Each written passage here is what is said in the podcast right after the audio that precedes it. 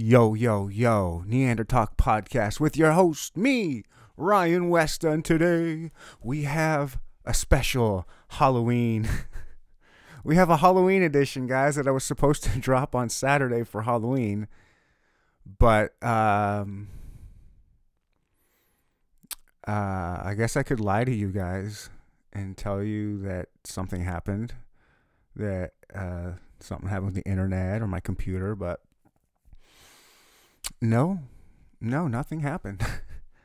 I just procrastinated and, you know, I don't know. It doesn't matter.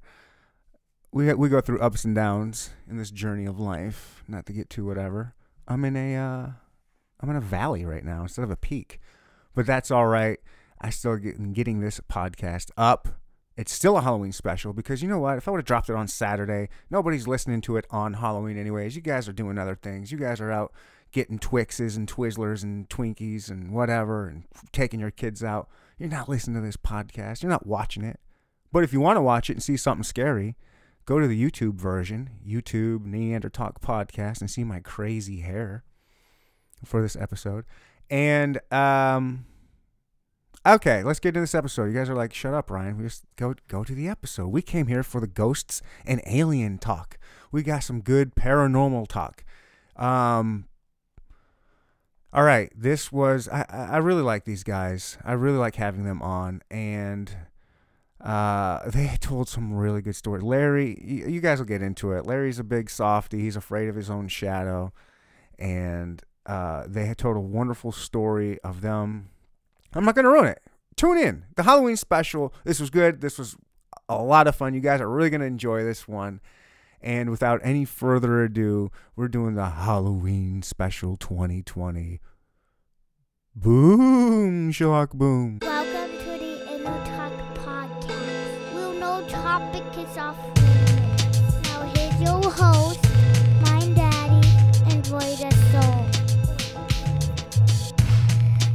Thank you for coming to the Neander Talk podcast. Boom, swat, boom.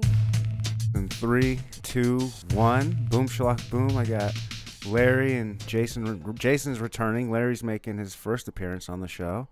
Welcome, guys. Thank you. Happy Halloween. Yeah, thanks for having me back. Yeah, thanks for wanting to come back on and doing this again. I had a blast our first episode. Yeah, we went like two hours and we weren't done talking. It's like we just started. Ended. yeah. Yeah. That's how it goes. So, um, but yeah, I was appreciative of you hitting me up and saying, "Hey, are you interested in doing a Halloween show?" So here we are. Happy Halloween. We probably should have dressed up. I thought about it. I got my favorite shirt. It says "I hate people." yeah, That's true more than ever right now. yeah. Uh, so last time we were talking a lot about ghost hunting and stuff, and then after we're after that episode, you know, I have a lot of guests on, and they promised me to do things. Oh, I'll do this with you. Yeah. Oh, we'll do this. And a lot of times, I remember you mentioning that. a lot of that, yeah. times, you know, I'll never hear from them again. Well, I pulled through. You pulled through, man. You guys Yeah. took me to Vaile Mansion, haunted mansion, and I've talked. I talked about it with Shannon and Elijah. Yeah. Well, it was because of them that I got to get you in there. Okay. So, yeah. yeah. and that was quite the experience. Yeah, and we hadn't had a chance to talk about it. We kind of like all kinds of shit happened. Yeah, you had li- you had had life hit you pretty hard Yeah. for a minute. So But so, have you talked about it? I haven't heard all of your episodes since then. Have you talked about it on the show yet? Your a little bit. Yeah. a little bit. Um, I talked a little bit about it with Shannon and Elijah, and then I did talk about it. I couldn't tell you who. A lot of conversations. I just, I have so many of Yeah, them. definitely. And so I'm like, wait, I had this conversation, but what is it? Who was it with? But yeah, I did talk about it and talked about how badly I wanted to be real. Yeah, I mean, But I so didn't the have- activity we had that night, it wasn't like crazy activity. Like, um, if especially somebody that doesn't go and do it a lot would ex- hopefully expect. Like, we didn't. I don't. I don't think we saw any like apparitions or No. we we heard a couple things that were weird to us. That that session that we did with the whatever they called it, where we're blindfolded and Estes. talking. Estes, but maybe it is that. Yeah. Um, to us, that was it was a little odd because we had never done that before. that particular type of.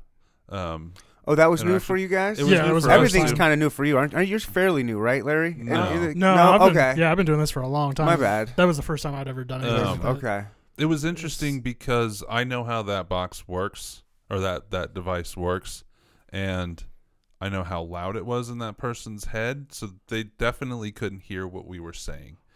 But when I think back to it, I think we were talking to it, not it talking to us. That's how I viewed it. It wasn't responding to us; we were responding to it. So I don't Mhm. know what to think about that.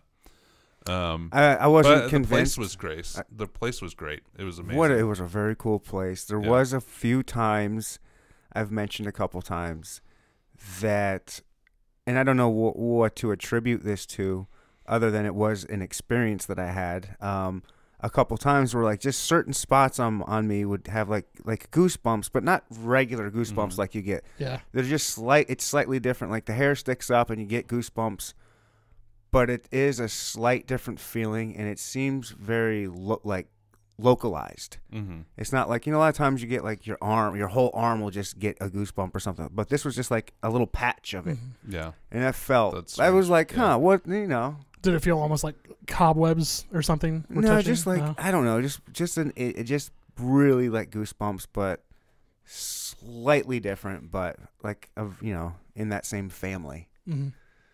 It was uh, it was, but yeah, I don't know what to attribute that to, but Well, I remember we had a lot of uh, noise. it was Fourth of. July. Yeah. hmm Yeah. Well, so- coming from that back stairwell, I remember there being a lot of noise, like sounding like people walking up and down the stairs. Okay. That There was shadows we saw, at least that I saw, back towards that stairwell. Mm-hmm. It- I remember now that the the whole thing kind of focused on that back stairwell. mm-hmm. The conversation it seemed to be having, and I did see some shadows in there, but I don't know if you did. I don't know. If Larry I, I did. didn't see. I I didn't see anything. like I say I, I I I I came in with a fairly open mind, Mhm.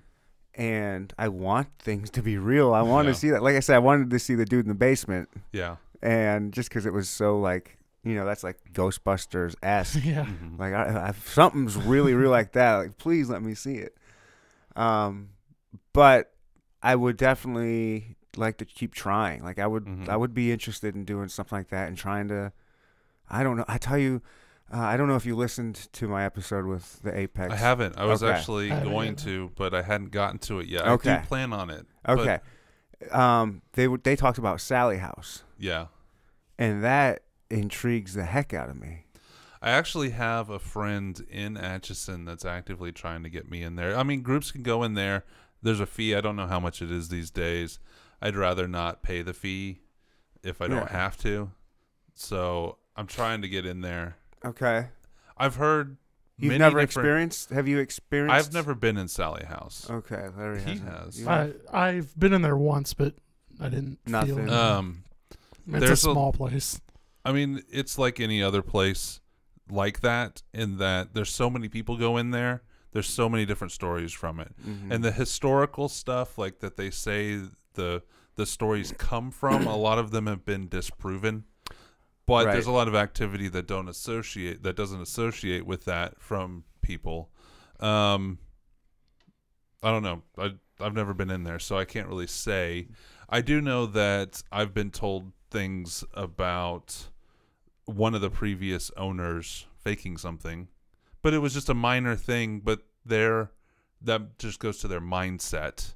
They were caught faking something by a friend of mine on video, okay. and uh, that was several years ago. And I don't, they don't own it anymore. I don't know how associated they are with it, but but yeah, I mean, I I'm interested in it, interested in going there because of it's like might as well do it once. But places like that never really interested me in the past. I'd what rather do you go mean to by some places place like that? Like what? With that kind of reputation. Okay, I don't evil. know. Well, no, not, not evil. That Just well known. well known. Yeah. Everybody did it. Everybody does it. Okay, it's And- touristy. yeah, yeah, yeah. I gotcha. Up until a couple years ago, when I was super actively investigating, which was actually like eight years ago, when I was investigating every weekend at a place, and with him as well for a good part of it, I never had to pay for a place. Not that I was above it. I was just so busy going to all these places that I didn't have time to spend my money to go to a place. Mm-hmm. So I never did. And then now I, I'm fine with it if the price is right, and I think it would be a good experience. I don't know if I'd do it again. That, I guess that all depends on the activity in there. Sure. I'm not trying to dissuade people from going to the Sallie House. It's got a reputation for a reason, I believe. Mm-hmm. I've known other people that were tour guides there that have experienced crazy stuff in there. So yeah, like I guess what I'm saying is I'd love to go, but that's the reason why I hadn't ever gone. Yeah, yeah. Just talking to the A- Apex guys, they really sold it. Like Yeah. they freak out. They're freaked out. I don't know if you've Mhm. discussed it with them at A all. A little bit, Yeah. but they're freaked out about it. Mhm. Like they don't want to go back.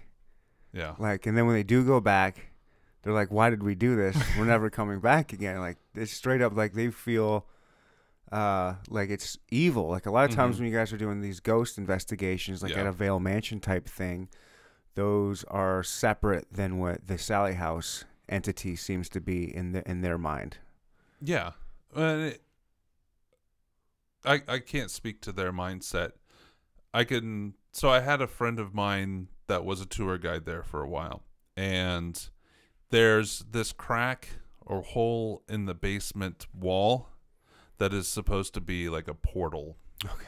People think it's a portal. He had thrown holy water in there and for months groups went in there didn't have any activity. So that and he didn't put out there that he had done that. He just did it. So whether there it was something evil or maybe holy water does something or maybe it was even the intention of him changing the environment in the house, but before that it was super active and for a while, like months, teams that went in there didn't have any activity. They didn't know he did that. So to that to me that says that there had been something there and probably has come back. I don't know. Holy water maybe runs out of its Maybe. luster after a while. Kind of gets Or- like like uh, expired. I, I have no idea. I Once it don't, evaporates, there's maybe something. he didn't he- like he wasn't a priest or anything maybe he Oh. didn't do it to completion you know He needs to have an actual priest to bless it, and it's legit. who knows it's all theoretical but Right. i thought that was very interesting It's interesting. I mean, it could be too that the stuff that's happening now since that happened is new, it's different is different, Mhm. not the things that were there before. It's, I mean, no one knows. Just i don't know how long ago that was that was at least three or four years ago so i'm sure the activities back to normal i don't i don't know Back if they're I don't I don't know if they're actively doing investigations there at the moment because they just changed the person that runs their tourism board a few months ago and they haven't as far as my friend that lives there now knows they don't have anybody running that side. So I I don't know. But it's also a small place. So if you go with Apex you probably wouldn't want to bring like us along because it, it would be too It's many really people in one place, huh? house. It, Okay. that's what I heard. So Yeah, it's it's intriguing the way they talked about it. Like, they sold it to me. Mhm. I guess. I mean, I don't know.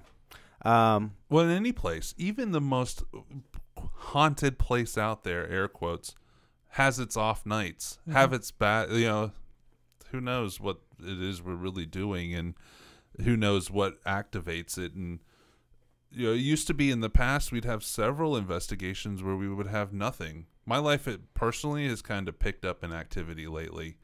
And I'm actually re invigorated in restarting some paranormal stuff in my life that because of that.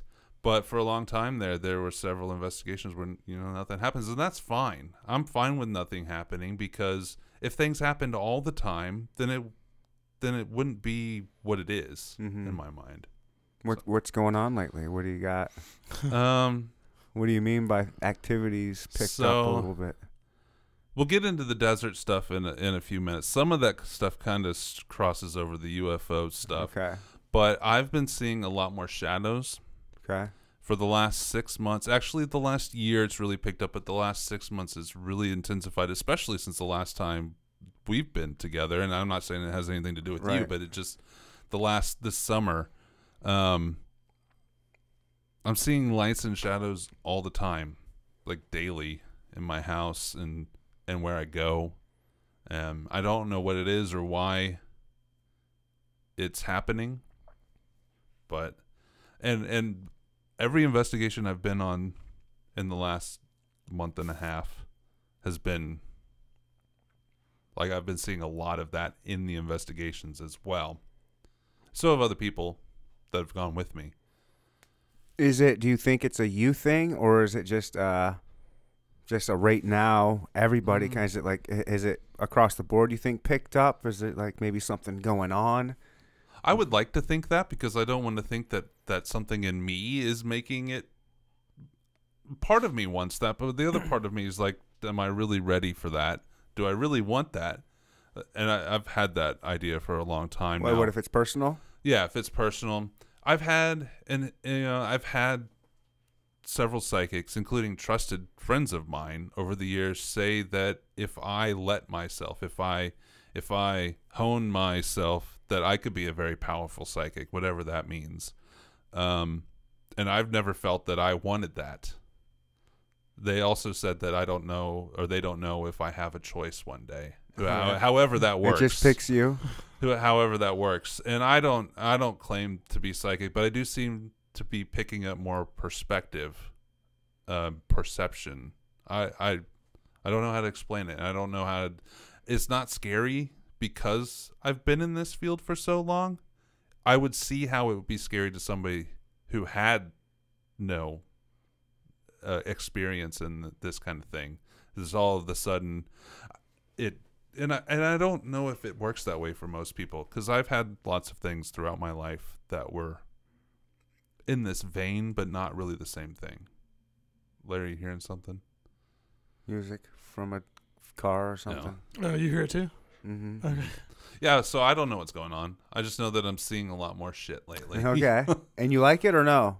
I'm You said it's reinvigorated I'm you. f- Was that good? Yeah, I'm fine with it. I'm. I've also been. I think I mentioned this on the last show. I've been really lucky over the years because they say once you go start looking for it, it starts looking for you. And they say that in this field that if the longer you do it, the more likely you are to come across something bad.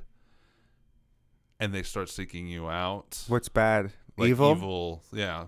Okay. Um. What are your thoughts on on uh, where do you stand with, with certain entities? You you believe that some some are evil and then some are just Well, I told you that story about that thing that came to my house that night. Yeah. I, I think Yeah, may yeah. have came to that house that night. they were talking about a similar thing from Sallie House, like Yeah. like rode with them. Mm-hmm. Um, I don't know. I I don't like to put labels on things.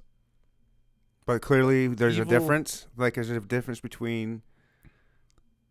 I would say so. Yeah. I I would say it's all experience and perspective.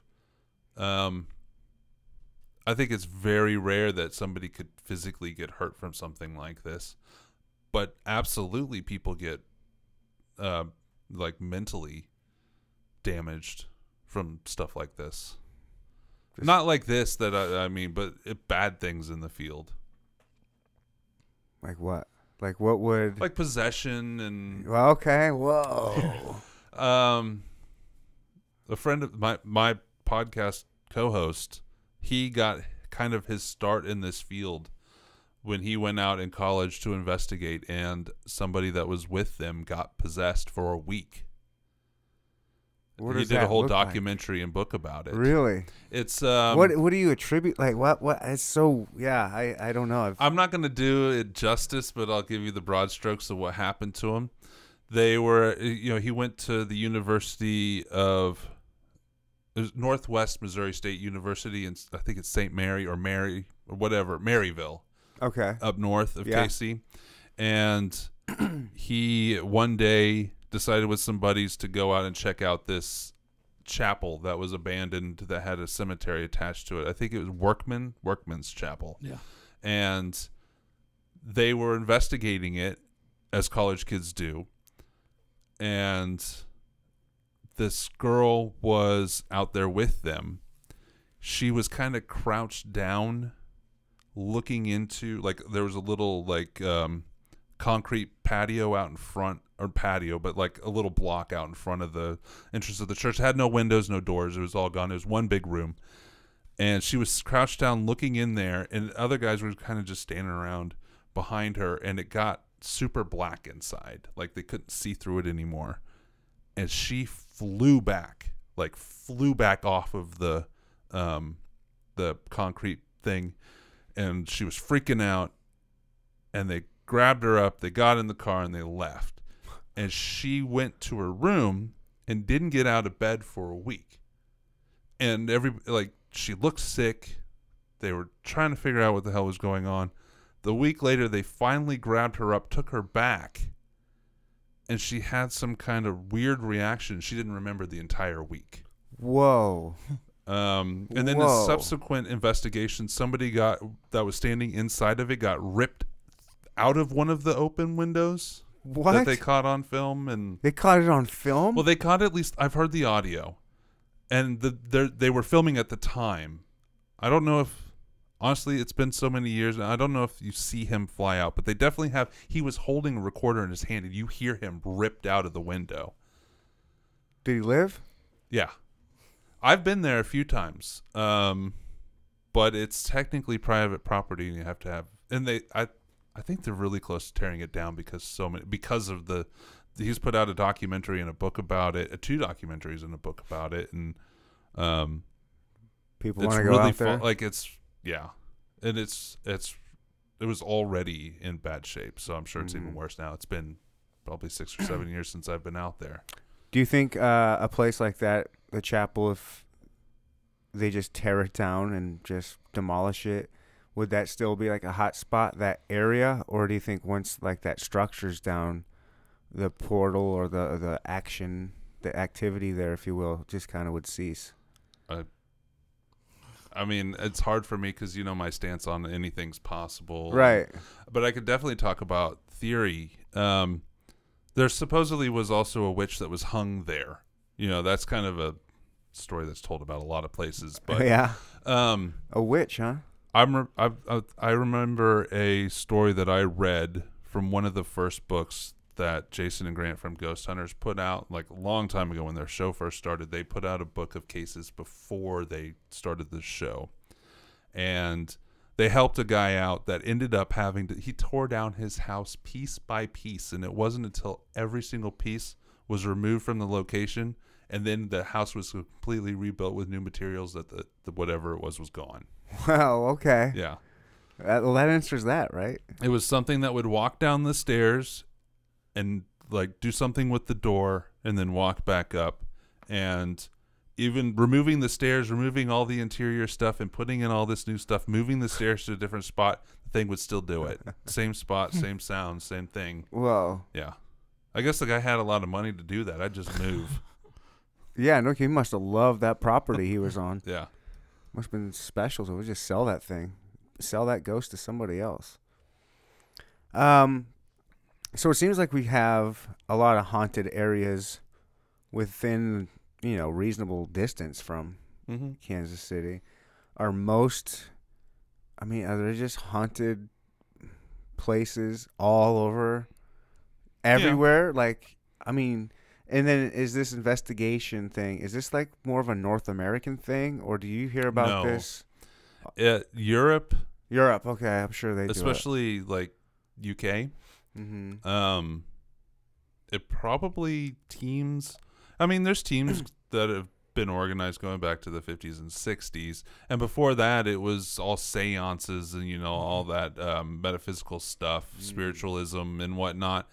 But like, kind of what we do, if you could put it in a like ghost hunting kind of term, Mm-hmm. there's teams that have been doing it since the 60s. I've uh, the guy that I did the Kansas City Paranormal Conference, he'd been doing it that long. Whoa. Um, but the UK, they are crazy about it, and they're also. Really? very um, they're very what's I can't think of the right word. They're enthusiastic. um, but in a kind of a overly confident, like they're very territorial, very protective.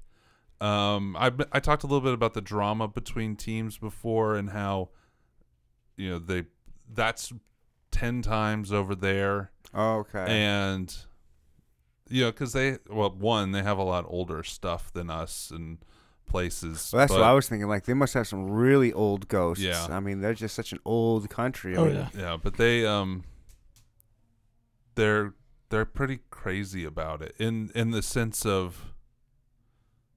I don't, I don't know how to put it. I can't I can't think of the right word. It's more hysterical is not the right word. They're just there's there are teams over there that they're they think they're a lot they think they're better than everybody else and that's how almost all the teams are over there so they all fight each other and they make you know they they kind of make fun of the United States teams because we're not like them in a In way what- in that's what what, way? I've seen Territorial? anyways. No, Egocentric. Egocentric. ecos yeah stuff like that Okay, but they're still. Huh. they're egomaniacal for sure. Uh, yeah, but I, I mean, I'd love to go over there and investigate sometime. Yeah, is there any like historical sites anywhere in the world that you two would like love? Like this is I got it's on my bucket list. I'd love to go to Egypt or something or The catacombs in Paris. Okay. To get that'd full pretty reign cool. and just let us do whatever we want down there. Okay. We could, we could do that. Well, illegally, yes. Not, no, well, I mean, maybe the parts that are part of the museum, but there are urban explorers that go over there all the time and spend- Safely as well. Yeah, safe is the other thing. Um, I think Angkor Wat's pretty cool.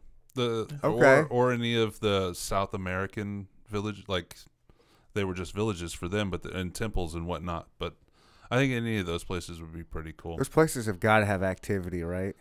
I think that most of those were built for that, and not necessarily just for ghosts, for spiritual reasons. Yeah. So Isn't that where the Island of the Dolls is? Is down in South America?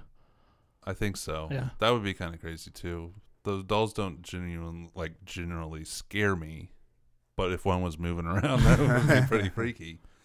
Um, yeah. So we've been uh, going out uh, doing UFO hunting though lately. Yeah, I was very curious about that. Um, yeah, I got thoughts on all that, all that stuff. You know what's cool? I just saw Mars last night. I don't know Yeah. if it's out there tonight. I'm sure it is. It's been actually been up for a while. But I was yeah, just hanging Yeah. out my front yesterday, and I was like, "Hey, that looks like Mars. Let me check." Yeah, sure enough, beautiful. Mm-hmm. Yeah, All right, so ghost uh, uh, UFO hunting, if you will. UFO will. hunting.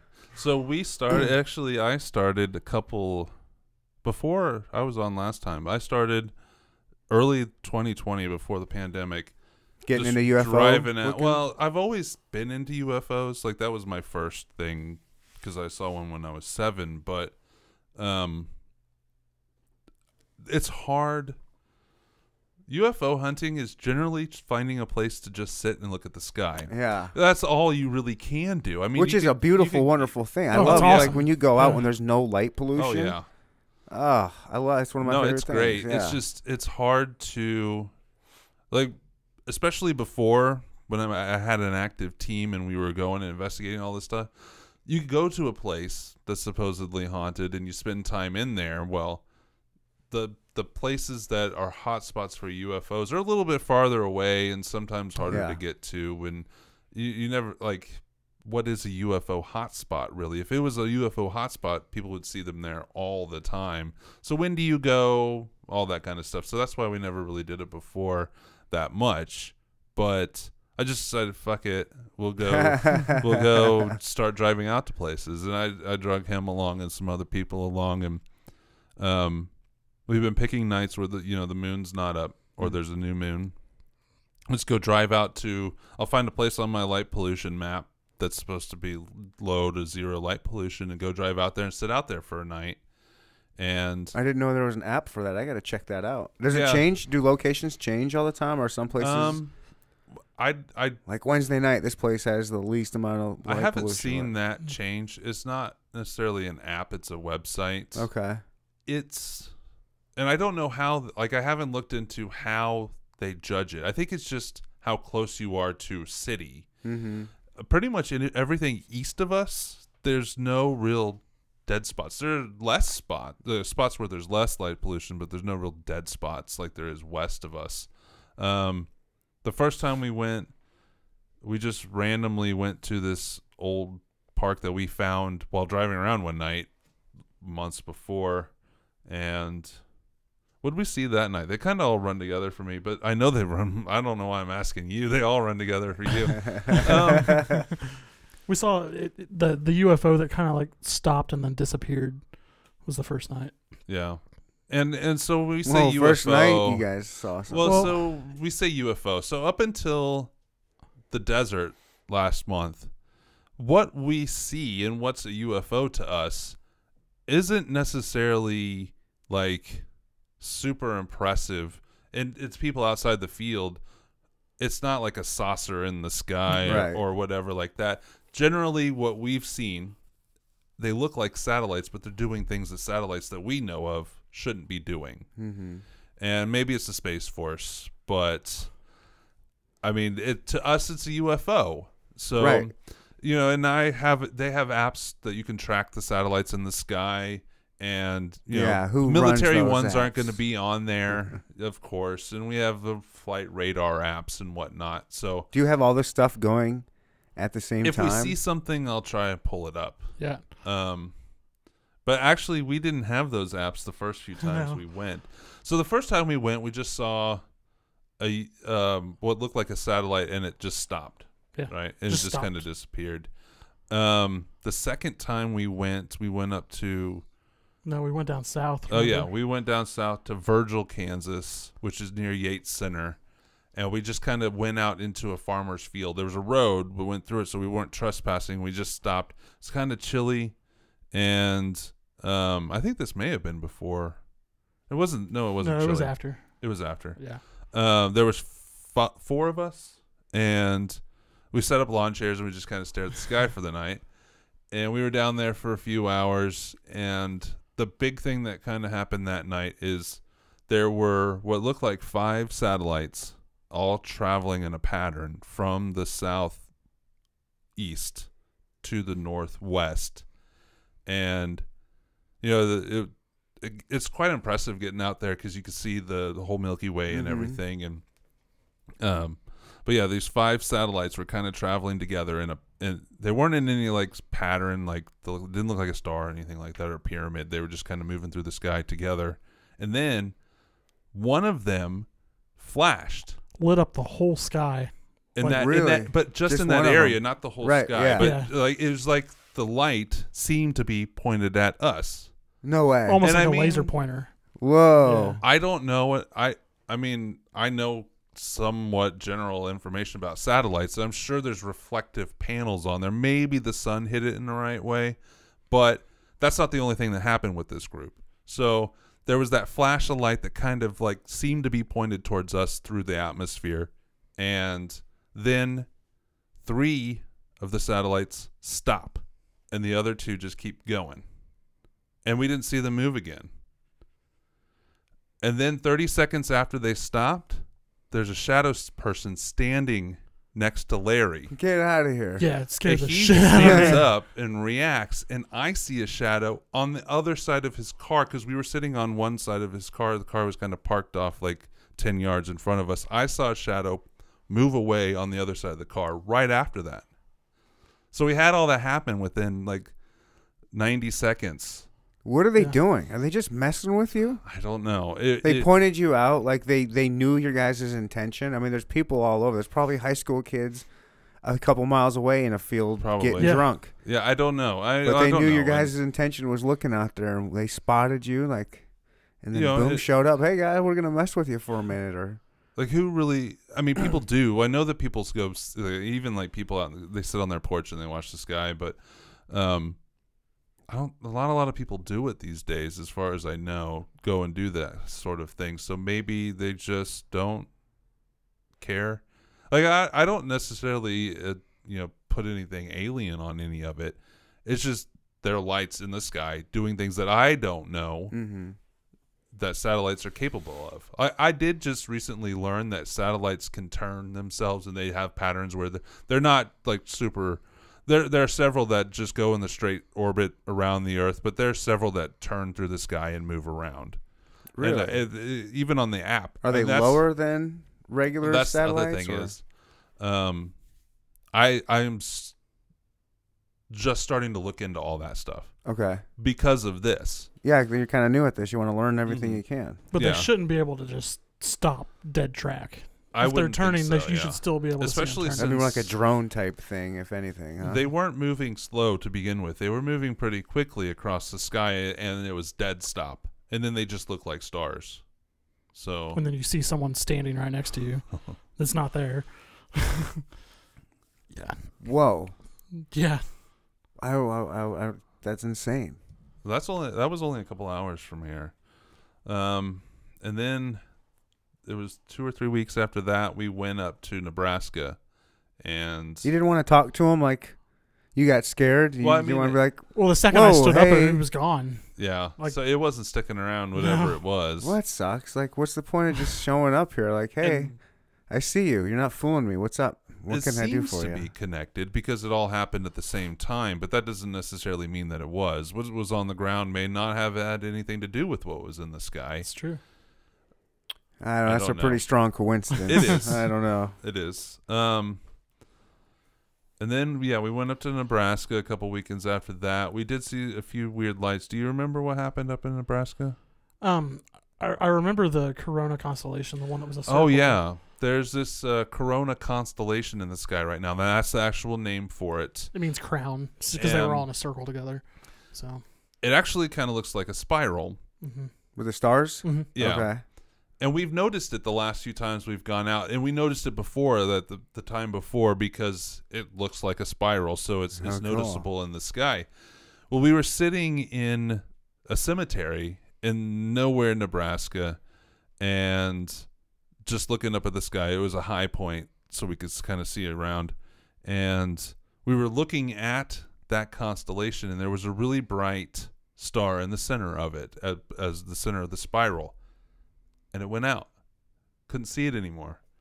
And, and and and you look through your binoculars, you could barely pick it up. But I know that you know stars flash and they they do weird stuff going through our atmosphere. Mm-hmm.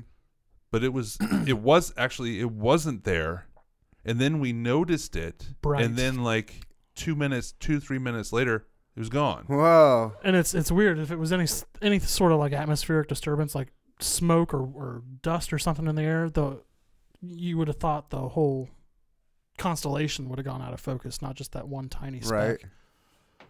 Right. Um, when you were talking about the five light one just a minute ago, Mm-hmm. I think I remember. Was that corroborated with any other? Like, were there other stories that same time about people seeing that? Because I thought I read something around that same time Well, of something very similar. I don't know. I don't know about five particularly. I know that that around that time in the news a lot was Starlink, hmm uh, Elon Musk's string of satellites, but they're all in a straight line and they're all evenly spaced and they're all moving at the same speed. And they definitely were. And there's like 20 of them. They definitely weren't in the sky that night. I don't remember a particular thing with five that I, thought remember. I seeing. thought I remembered reading something. I'll have I don't to- know. There's been so much stuff lately yeah. about UFOs. Like I, I don't know. I have different, you know, theories, and I can go down any kind of uh, conspiracy theory rabbit hole you want to throw at me. But hmm I don't know how the story of the UFO, like the, you know, recently the Pentagon papers where they came out and said, you know, these we have materials that aren't of this world. hmm And then I didn't read the article today. I just lost it, but um, something Harry Reid was hiding information about UFOs for a long time. Like he knows something, he's been hiding Huh. it, and that, that like that just came out today. Hmm. But I, I didn't, didn't get see a, I didn't yet. get a chance Yeah. to read it. I haven't seen that. But you know, with all the, I don't know. I just don't know how that story, you know, with with COVID going on right now, just dominating the news. People aren't paying attention to it. I think that aren't might be it- part of the point Yeah, too. Um, it's just weird that we have this pandemic, and then we got Black Lives Matter and all these these riots going on, and then we just have all this UFO stuff going on. Just you know, pardon the pun, but under the radar. Mhm. You know, Mhm. just I don't know. I mean, it is the perfect time to release it. I think there's some kind of agenda behind it. I, I, I still stand firm on my idea, and I've had this for or my thoughts on this, Idea and I've for had what? this for years. Corona. No, Okay. on UFO disclosure. Oh, they okay. wouldn't do it unless they had a motivation to do it that benefits them. There, there wouldn't be any reason why they would just decide all of a sudden to share their information that they might have about it. They would have to have a reason, either to get a, out ahead of something if they were if we were to if something was going to happen where we would find out anyways, or it benefits them in some way. Um, I just I just can't believe that they care enough about us to tell us. Oh yeah, they're not it. like we can't wait to give you guys this information that all of mankind's been searching for for thousands of years. yeah. Yeah, there's yeah, knowledge is power and information is power and So the nice to know who knows what for real. yeah I mean, when they, yeah, I, I mean, I'm curious about when they release this stuff, what their motivation is. Yeah, and to me, it's like just kind of like building us up to letting us know that they're here and being okay with it instead of just dropping it all of a sudden. yeah When they just kind of piecemeal it, get you kind of used to the Mhm. idea, and then all of a sudden, all right, hey, It's real. it is actually real. Here's Yeah. the here's the you know here's here's the here's our zoo at Area 51 of these caged up things are actually real. There you go. And no We're like, oh, care. we knew it. Yeah. All right, cool. Can we see them? How much is a ticket to go see these things? What do we feed them? Like, what's going on? And then, yeah, the other thing in the news, uh, did you see what Trump said? Like, he just said, like, if there's aliens or something, we're gonna attack them with like, a force I they've had not never seen that. seen. Like, he, I, I did not I missed that. I think he just said this like yesterday. Huh. crazy. That's Yeah, crazy. I haven't. Like I, I- said, yesterday was more. I was more hungover than in my entire life yesterday. So I was just laying down all day. I didn't do any kind of research, but. to me, the UFO disclosure, if that is what's happening, should be scarier, a scarier thing to the population than it Mhm. seems that it's having the react. Like to think that the United States government, that is mandated to protect the citizens of the United States, just admits that it there are things in the sky that they don't know what it is and have no control over or no way of stopping. That's a very scary thing. And it's something that I don't see the government admitting to unless they had a reason to. It is scary. But if they've been here for so long and nothing's happened, maybe it's not maybe it isn't scary. I mean, that's true. The scary thing is if they're brand new here, if yeah. they're just getting here, that's Mhm. the scary thing to me. Well, yeah, that that's taking the account if if they're actually going towards telling us about these things, and they have been here a long time. But for the military to basically say we can't protect you from these things, they don't say that directly, but that's basically what they're saying. That's that's a big thing to admit, especially for our military. I Mhm. mean, I don't know that they're admitting that. I mean, it may be the They're- two. they haven't said that directly, but that's what it infers. If they don't know what it is, they can't possibly know how to Yeah. defend it from it. They've stated that they don't know what it is. That doesn't mean that they don't, but they've stated that they don't know what it is. So that's basically, in in my mind, an admittance of if they if they don't know what it is, how can they possibly think they could protect us from it? Yeah, and if we need protection, do we Yeah. even need protection? I'm sure we do. I mean, with the kind of technology they're talking about, with just the things that have been recorded lately, with uh, the Tic Tac thing and the Mhm. that thing that we went from like sixty thousand feet to like a, that one foot from the ocean floor in like less than a 2nd Mhm. I don't know. It's just crazy. It's it's. I don't know. But so we had, so we decided, I'd been looking for a spot within eight hours of us that had the least amount of light pollution there possibly is. I Hmm. found a place, and we're actually wanting to do a project out there. So I, I'm not going to say exactly where it is yet, uh, especially to the public. Scariest place on we're- earth. We're going to do. A, uh, we're gonna do a documentary on it. I I hope.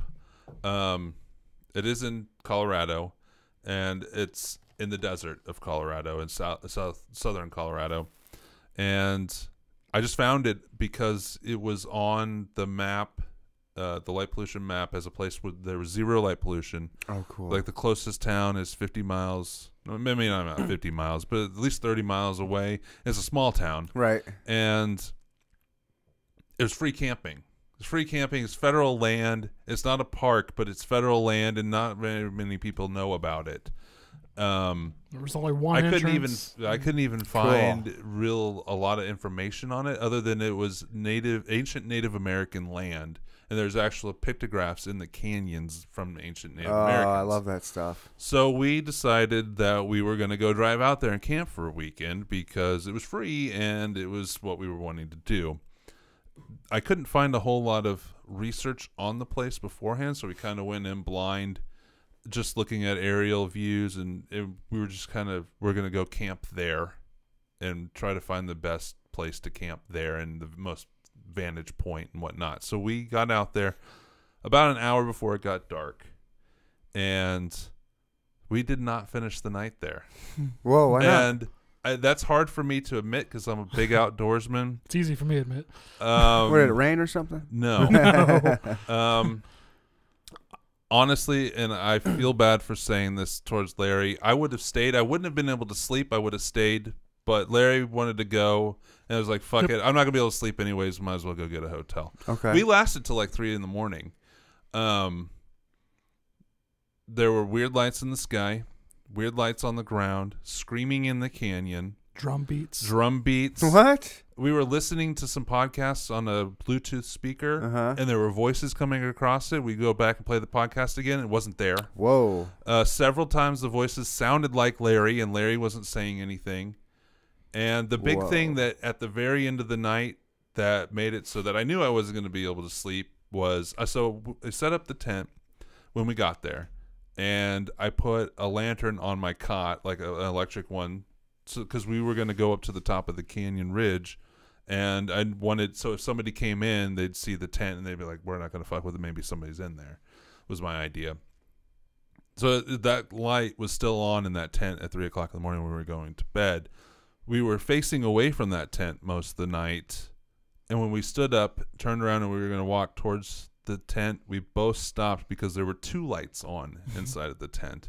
It was the only light in the tent, so I knew it wasn't one of my other lights that maybe turned on. Mhm. It looked the same as the other one. It was just like a couple feet away from it in the back of my tent. Whoa.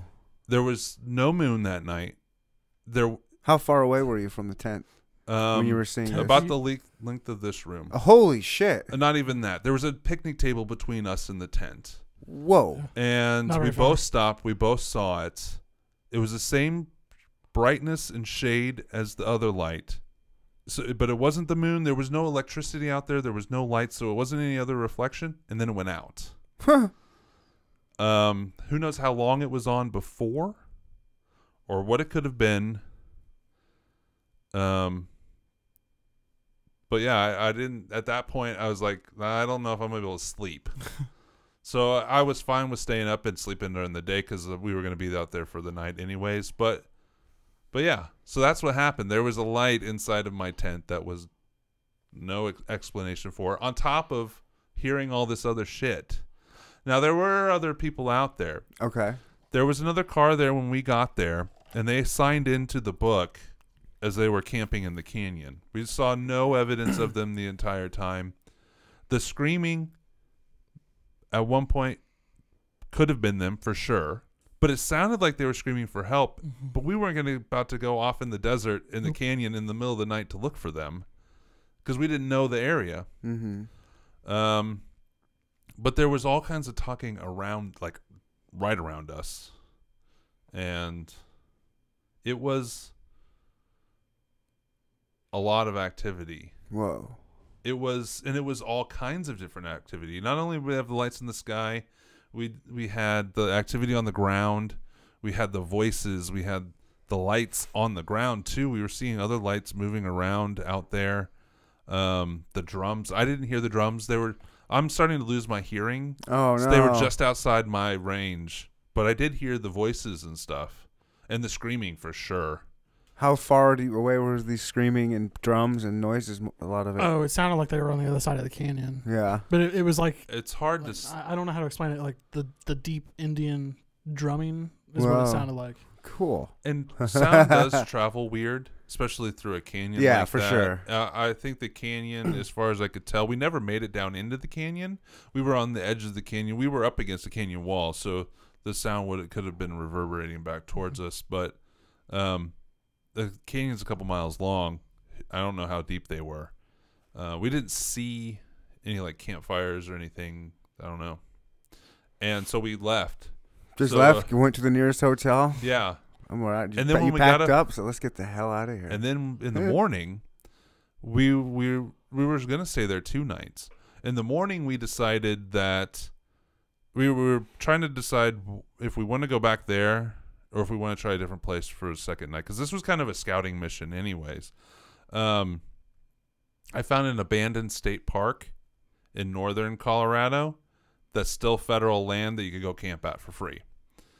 And it it shut down in 2011. So we drive up there. It's like four or five hours away, Jeez, and um, you guys are some warriors. yeah. So we set up. Actually, it, it the place we ended up camping was kind of cool, or would have. We didn't cool. last that. We didn't last that night either.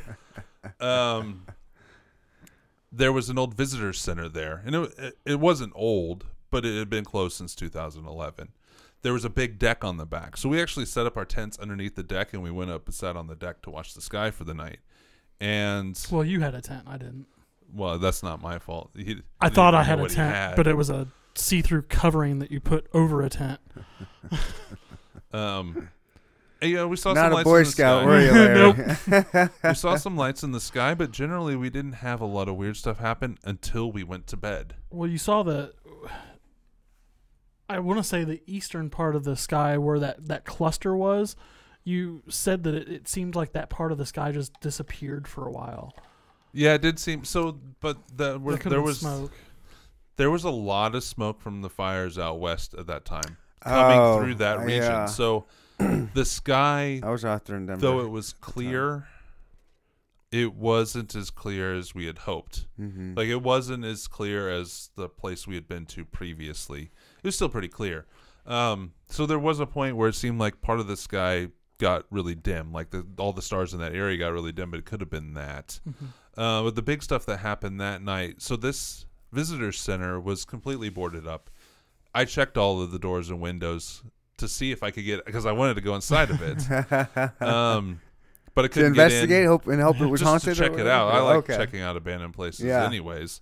Um, a little bit of an urban explorer too. Oh, cool. Okay. Um, so yeah, I knew that there was no getting in and out of that. And my tent was actually right up against a dock, like a dock door, like a like a roll up door. Mm-hmm. Um, Larry goes to sleep in his car, and I'll let you tell your part in a minute. So Larry goes to sleep in his car, and I'm laying down in my tent, and the wind is going like the wind is going crazy, and it was the night before too, but the wind is going crazy. So, you know, but I know what that sounds like. But it sounded like somebody was like just destroying his tent. It didn't. It did, all of you know. All of a sudden, like thirty minutes after laying down, it just sounded like somebody was demolishing it, and it wasn't necessarily the wind, in my mind, anyways. And then I heard someone whisper, "It's them," but kind of in the wind. So maybe it could have been the wind, but it sounded like a whisper, like someone talking. And then I started hearing banging and voices inside of the visitor center, and I got out of the tent. And I went over and knocked on Larry's car, and he didn't move. And then I said his name, and then he got up, and then he told me about what he had experienced sleeping in the car. Okay. So yeah, I, so separately, you guys. I slept in the car because I and mean, the car was only a few feet a away. few feet away. So, my tent wasn't really a tent. It was just a covering that you put over a tent. Right. It, it was see through, and I was like, "There's no way in hell I'm going to be able to sleep because I can see everything that's going to attack me," type of thing. so I get in the car, roll it. Roll it. What's gonna attack you, Larry? Uh, I don't know the weird shit that happened out there. I mean, but what are you? Are you worried about like animals or anything attacking you? Is that what your Uh, theory is, or are you are you afraid of? I was worried about people like coming into the park and screwing with there us were it's it's listed as a place to camp online Mhm. even though it's shut down there were there were probably 150 camping spots that were within 500 yards of us. So there were three or four other people camping Okay. away. We couldn't see them from where we were, but they were. We But knew there's they people were out, out there. there. Yeah, Okay, yeah, I yeah. gotcha. So I'm I'm laying there and I have the windows where I can see through. So I throw the blanket over my head because I don't want to see anything again. And I'm holding the gun. My gun. Larry is very scary. I'm very skittish. Like he's used to be a lot worse, but he he's jumpy. We'll so I'm that. I'm nervous. I'm scared. I'm I'm sleeping under a blanket in my car with a gun to my chest. I Um, don't think you're the dude that needs to have a gun if you're jumpy and nervous. so five minutes after laying there, I'm trying to go to sleep and I hear someone walking around. So his tent is to my right, the driver or the left of the Left, driver's yeah. door. The the parking lot was to our right. I heard someone walking around talking, like mumbling, and I thought, you, you know, maybe it's Jason. He got up to call his wife, tell him, you know, sure. say good night, you know, I love Wasn't you. me. And all of a sudden, I hear someone say, "Yeah, it's them." Whoa. and then the car started to shake and i thought because it was really windy that weekend i thought maybe a gust of wind picked up Mm-hmm. so i didn't think anything of it and i i actually fell asleep Mhm. um 30 minutes later the worst sensation in the world happened and i heard knocking on my window and i was like fuck. I'm like i'm not to answer this. Like i'll i'll answer if someone says my name because at that point i'm screwed because they know who i am anyway. And then i hear knocking again and i hear larry and i'm like shit. So i opened up the door and it was jason and that's when he explains all the stuff that was happening to him. And he's like what do you want to do? And i was like well i don't know we just basically heard someone two different instances say the same thing i'm kind of freaked out right now Even if it was just somebody out there, they know who we are. They were expecting us, and they acknowledged that Exactly. they knew who we were. That's so weird. he's like let's pack up we'll go try to find a hotel Damn. actually, we were gonna drive back, but it was uh, again two or three o'clock in the morning, and it was a it would have been a six and a half eight yeah hour drive. So we Ugh. stopped on the way back, but. so we there was to- something on the back window of his car that was not there, and his car back door is hatch is automatic, so we there's You no can't- pushing your there's no hand pushing on it, it. to close it, and so anything we like that. we went to go pack up and I stopped dead in my tracks because that's the back window of my car. That's probably what two and a half feet, three tall. The window. yeah, It's a handprint. Look how big it is. There's no reference, but it's about three inches longer than our hands. And then on the side of the car, there was that. Whoa. So obviously, it, it, it appeared that there was something or someone out there that Whoa. What do you was got? Whoa. messing with us. We don't know if it was another camper, but I didn't want to take that chance. You know. Who would do that? Would people do that? Do, Uh, would people I- just go mess with other campers like that? like, You so on our show, on the Ectoplasm show, I've done several episodes where I just find creepy and weird stories from outdoorsmen and campers, and there are several of people just coming out of their tent. and There's somebody sitting in their campsite at night, or um, No thanks. they'll have a camera. And there's there's been several that I've read. And some of them may be copying the other ones, but they came from somewhere where a guy was out taking photos, and when he got home, there were pictures of him sleeping on the camera. Um, I That's recently told one that this guy he had signed in. He went camping, signed in at the the trailhead, camped the night, and on the way back down, etched in the snow, the new snow was his name, halfway down. And when he got down to the bottom, somebody had completely scratched out his name. what the hell? So there's, uh, and that's you know a couple of hundreds of stories that I've told on the show over the years because I like that kind of stuff. People like to fuck with people. Well, That's true. That's true. Look at uh, Bob Hieronimus. and the weird one of the weird things that happened that night was we had uh, trap cameras set up. Mm-hmm. When we went to bed, we moved the trap cameras, but we didn't think to face any of them towards where we were sleeping. So unfortunately, we didn't catch anything. But during the night, he had one of his trap cameras. Uh, there was a big propane tank down in the the little field next Mhm. to the uh, visitor center, and Mhm. he had it setting there. And he mentioned it to me, and I I actually noticed it. Uh, the flashing that goes off when it's taking video and pictures, it went off like nuts that night. Oh, but really? there was there was nothing on the camera. And I don't I don't know how I don't know anything about the mechanics of trap cameras if it can do that without taking a picture.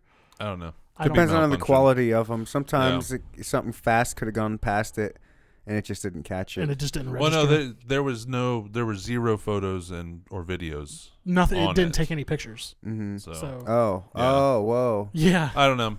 I, I, I, it could have been a mal. It was a thirty dollar camera off, off of Amazon, but it's worked for other things. But I don't, I don't know about that. It's the voices. saying the same thing. There's also voices inside the building. I don't know. Yeah, that part's a little I concerning. little- like I said at the very beginning of this story. I feel a little bit like a pansy because we left, but I knew that at that point I wasn't going to be able to sleep because you're just exposed. You know what it's like. You're an outdoorsman too. Mhm.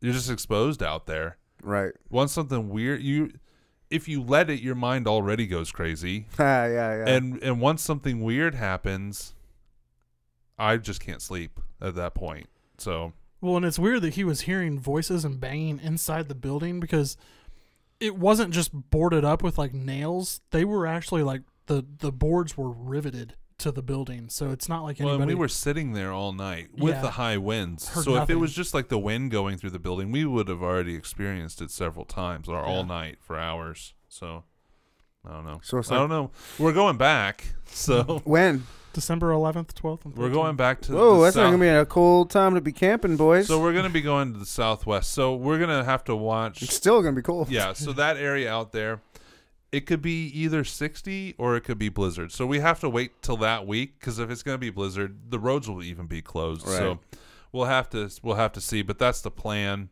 to go back to Southwest Colorado, and then we'll, maybe we'll do the abandoned state park some other time. But And then Yeah. you're gonna do a documentary type thing. Is I want to. I mean, if it's as active, I randomly found this place with all of this activity, and it's actually pretty close to the 37th parallel, which is attributed to all kinds of activity. Um, I mean the the whole region's this desert. I mean, who knows? But yeah, we want to try to see what we find. And that's Native American land. You're saying there's the pictographs and stuff Yeah. down there. Yeah, I mean, what you're it's- thinking the noises. You heard the drums and maybe some. I don't know. So my wife is like three eighths Native American or something like that. She's just under half, maybe a, little over a quarter. I don't know. And I tease her not about being Native American, just about I don't know. I don't. I can't think of any examples. So Well- like I when I when we were What? at Boot Hill and Oh. the, you, the Indians sitting around the campfire. Yeah, it's just like I, I I will say stuff generally like that's your people or look you know when I see something in the store I'll be like it's one of your people. So she thinks that they were trying to get me back for that. Um It's possible. I don't know. I still even though it was crazy, I don't maybe the second night, but the first night I didn't really feel threatened. But whatever it was, it was that something happened in my tent. So I knew that I wasn't going to be able to sleep in my tent. yeah, That that would freak me out. Yeah. I'm not gonna lie. I felt threatened that second night. Yeah, Well, it I was mean- more like because it it was it, it whatever it was. The voices we heard it seemed to acknowledge us in particular. So You didn't feel like talking back to them though. Like when you hear people in the building, like, "Hey, who's out there? Um, Who's in there? at that Yeah. point, Hey, hello. yeah, I'm camping here." Like I don't know. Is there any I have any a gun. inkling to be? Yeah, like maybe, but it was also like pitch black, and I, I have a flashlight, of course. I didn't have a gun. Maybe if I had a gun, I, I would have been more like that, but. I knew that there was no way that anybody got in there that I could find. hmm So if they were in there, not that they were a direct threat to me, but they probably weren't somebody I'd want to just deal with. I probably would. I definitely wouldn't want to go to sleep knowing that there was some unknown person in there. Or Well, that's why I'd around be us. like, "Yo, Yeah. what's up? Who's Yeah. out there? I'm sleeping here. What are you doing But here?" even then, like, what if I did that and it was just some Joe Schmo living in the building? I don't. I'm sorry, I don't know man. if I, I had no idea you were here. Yeah, I mean yeah, you that's true, but I still don't. And then you're calmed down, like, "Oh, all right, it's just a dude." It's I just don't. I a- don't. I don't know if I'd calm down. Don't Not. that I'd be that worried. Well, then you could it. leave, but it'd be just like, Be all hard- right, it's, yeah. it wasn't supernatural. It was Yeah, just that's fucking That's true. some yeah, that's for hermit sure. that's living off the land or Yeah. something, you know. I don't know if I'd still be able to fall asleep. Well, no, I- then you would leave, but at Yeah. least you know what it is. That's true. Yeah. But it had stopped. By the time I got up and got to Larry, it had stopped. So either it realized or they realized that we heard them or or it just stopped. So well, and we spent what a good thirty minutes tearing everything down, packing up, and we didn't Yeah. experience anything that mhm. during that entire time. they got their message across. They saw that they scared you. Get I the hell guess out of there. They're Like, I all don't right, know. our work's done here, boyos. Yeah, Uh, my we one, got these pussies to leave. Ha ha! my Got one another one. The, my one fear the whole time I was laying down before I fell asleep was that if it was someone out there that they knew where the button was in the trunk of my car, and I would hear it open up and they would crawl in the car with me. But luckily that didn't happen because I probably would have crapped my pants.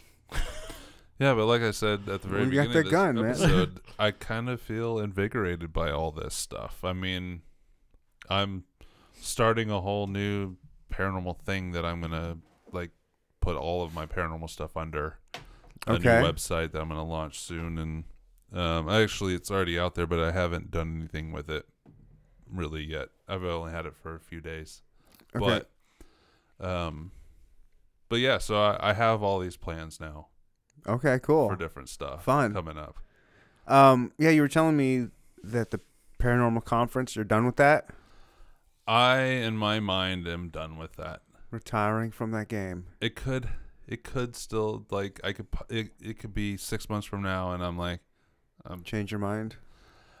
honestly, every year I do tell myself that I'm not gonna do it again. Afterwards, I'm like, I'm, you know, that was because it's gruel, it's grueling to do, and it's hard work, and I always feel so exhausted afterwards, and that just tells me that I did, I did a good job on Mhm. it. Um, but then I always tell myself, well, oh, sorry, I'm not, I'm, I'm done. But then, you know, a few months pass. but this time was once the hangover wears off, you're like, Yeah. all right, I'm going to do it again. This time was different. I went into s- the planning phase at the very beginning saying that this was going to be my last year. Okay. And then just having to cancel it kind of added another nail to that coffin in my mind. I've already deleted all the social media accounts, all the websites, the emails. It's all wiped for me. So if I were to do it again, I'd have to restart all of that, which I That's a- could definitely do. right. But in my mind, I, I'm done. And, you know, a lot of my good friends are telling me they're going to miss it and that I could, should definitely do it. And they, they want to help me out with all this stuff. But I kind of want to focus on other things. Okay. It would have been the ninth year this year. It would have been the biggest year. And that's why I was pushing so big for it. Mm-hmm. Um, it's kind of. I don't know if I want to do it again. I don't think I do. And there was no thought of you like passing it on to someone else. So Like, I do. someone Well, so I do have a partner in it. mm-hmm. Uh, he's not really part of the organization of it. He's more day of. So the second, the third year of the conference. If you guys knock yourself out on this whiskey, you guys, I don't know if you're conserving yourselves or what. No, I'm taking my time because I, I I figured don't you were, whiskey. but Um, Larry, so the second, the third out. year of the conference, I didn't do it that year either. I was done at that point. And then the fourth year, so he kept it going, changed the name of it because it had a different name before. And then the fourth year, I wasn't a part of it either, but I went to it, and they all told me to come back. So since then, I've been doing all the organizing of it. I don't know. I haven't talked to him about it. He doesn't actually know that I don't plan on doing it again next year. I hope he doesn't listen to this episode. Uh, probably won't. No, I'm just kidding. but I mean, I, I don't really care if he does. Um, Uh, my brother and my anything to sister listen to this. At this, Yeah. and that's about it. I got it- fa- two family members yeah. that listen to the show. That's about it. So he won't hear it. Yeah, but yeah, I mean, uh, he uh, if he wants to keep doing it, that's fine. He he technically owns the name of the conference because he changed it the year that I was gone and got it copyright or whatever it is. Right. Um, if more, you know, if uh, hopefully he can succeed at it. He's honestly not the organization type. That's why I took all that on. Um, but you know, I haven't talked to him about it because I haven't seen him since then. So Damn. I don't know. Maybe somebody that that I you know a, a mutual friend has told him in their group. Their you know their team is called Tenth Dimension Paranormal. They're pretty big in the area. It's a and cool name. Um, they've they're, they're the ones that they've been actively not under that name, but they've him in particular has been actively doing this since the '60s. Okay, um, cool. Well, old school. He actually was the speaker at my first conference, and then the second year he's like, "Let me help you out with this." So, um, And so you yeah. were you were bringing up the fact of maybe doing a documentary, yeah. and then now focusing more on going to this new venture. Are there thoughts of doing more like maybe content creation at all, or is this just experience only? Like you just want to do this to experience yeah, it, it's going to be or content creation too. Okay. I have plans for YouTube series, dope? several different YouTube series. Nice. um, including an investigation type YouTube series. Um, we have just talked about because so my new venture is Strange Paranormal. I was so surprised that the domain wasn't taken. So yeah, right. yeah, and all the social media accounts were free too. Is like meant to be. So uh, the thing that I'm starting now is Strange Paranormal. It's gonna cover, you know, anything in my. It's some people limit the term paranormal to just ghosts, but in my mind, paranormal covers all weird things. So that's kind of what this website's gonna be. We're gonna start Strange Paranormal podcast, Larry and I. Oh, cool. Um, yeah. So, and that launch is going to happen in January. Uh, Right now, the website is up, and if people want an investigation, they can go and put in. You know, if any of your listeners want us to come out and check out a place, or if they have, you know, their house is haunted, you can go fill out the form on our website, and we'll contact you, Mhm. talk to you about it. Oh, cool. Like bring Um, equipment and, and, and let yeah. you know if hey Yeah. we think it is or isn't. It's been a long time since I've done residential cases. They actually are a lot more work, um, because you build a relationship with the family. It's different than going to a business. It can be a business can be close to the same, but yeah, anybody that is interested in having an investigation, or if they just want to talk to us, you go to that website and check it out. But Strange paranormal. Strange Paranormal. Yeah. Um, Larry and I are, right now are working on a photo book, but I have plans for a couple different books that are going to be under this moniker too. I just have all kinds of things that I'm planning for 2021. Awesome. So that's why I, I'm thinking that I might not have the time for the conference Right. because I was already kind of done with it anyways. So And you guys got most of the equipment you need for everything, right? yeah, Oh yeah. That'll be fun. yeah, I love YouTube videos. I love YouTube creators or whatever, like that kind of creation. I'm not necessarily Mhm. saying you're definitely doing YouTube or whatever, but that kind of content creation. I'm really into that stuff. Mhm. I don't watch a ton of the ghost hunting stuff, but I need to definitely. I mean, um the political season's almost over. I watch a lot, not a lot, but I try to pay attention to the political stuff. And once this election's over, I'm done with it. I'm not going back to. It's just politics is a nightmare. That was kind of the last election for me. yeah. I used to so how I got into podcasting and listening to podcasts. I had a job way back in the day delivering parts for Napa, and you're in the car all day. Mm-hmm. So say radio stations play the same shit over and over again. So I switched Commercial over to talk. after commercial. Mhm. I switched over to talk radio. Mm-hmm. Listened to talk radio a lot, and uh, very political, of course. Mm-hmm. Uh, I used to pay a lot of attention to politics back in the day, but I've I've never really trusted any politicians. no. And so the Why last, should you? And that's the thing that drives me nuts is these people Yeah. that trust them. The last election, either s- it doesn't matter what side you're on. It's Mhm. just it's it's all a shit show, and it, I've come to the realization that it's always been a shit show. yeah. Um, Yeah.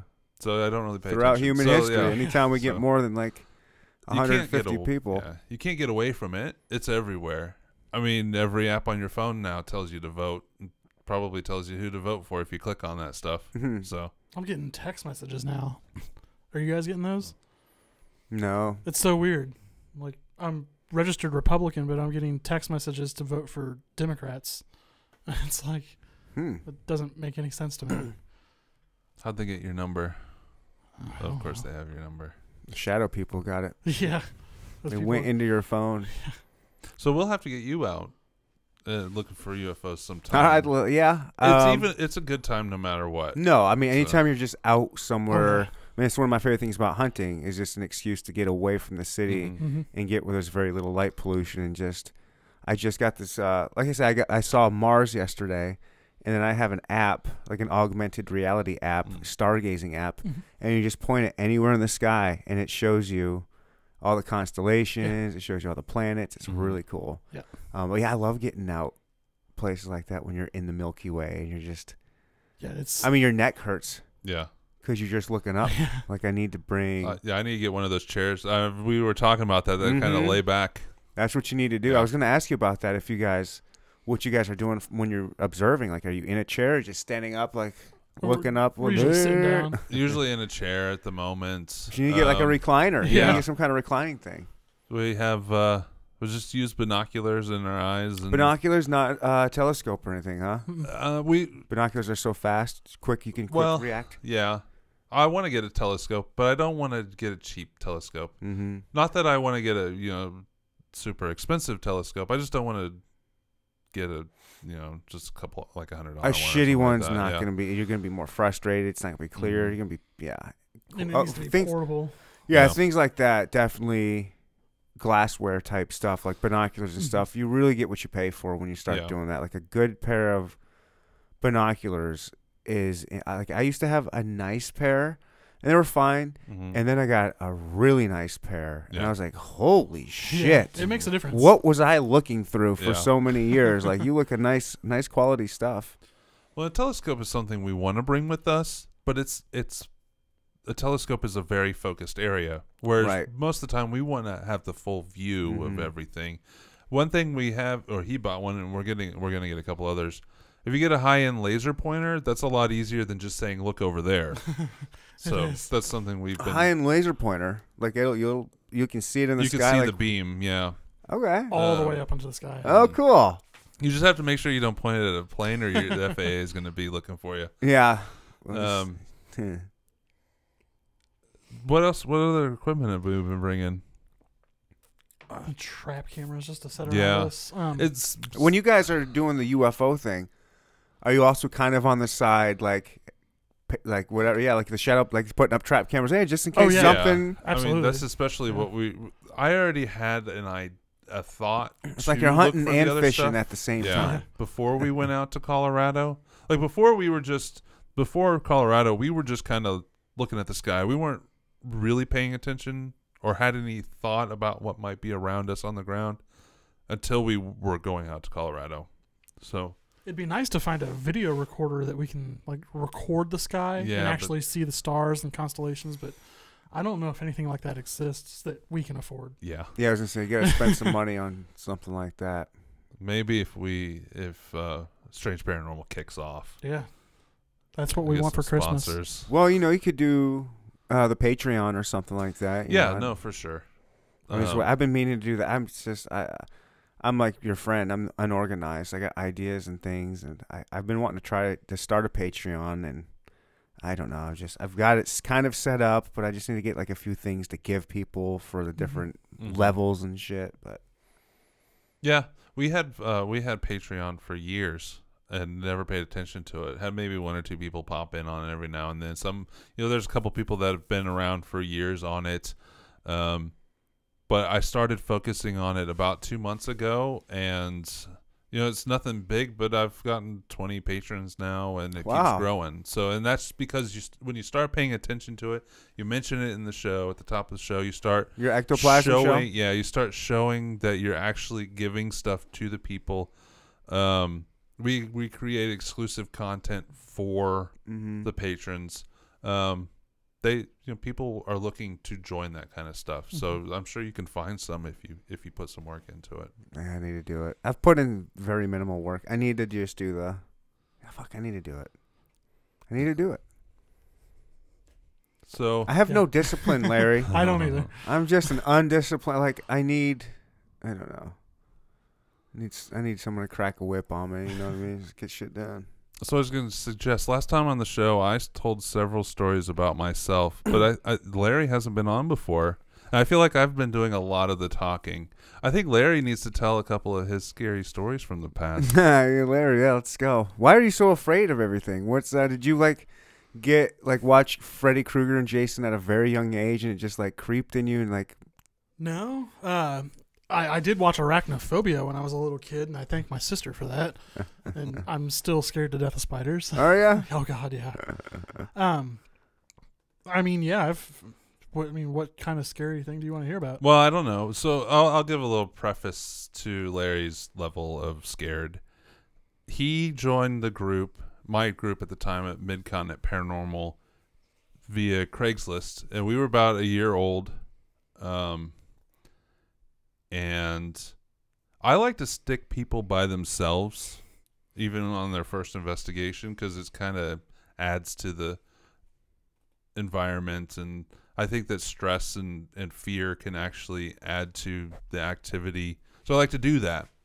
I did that to Larry the first several times. And for a long time there, he wouldn't turn off his flashlight. no, And we had to make sure camera was on him. We were doing this anyways. We had to make sure camera was on him and he knew that somebody was watching him.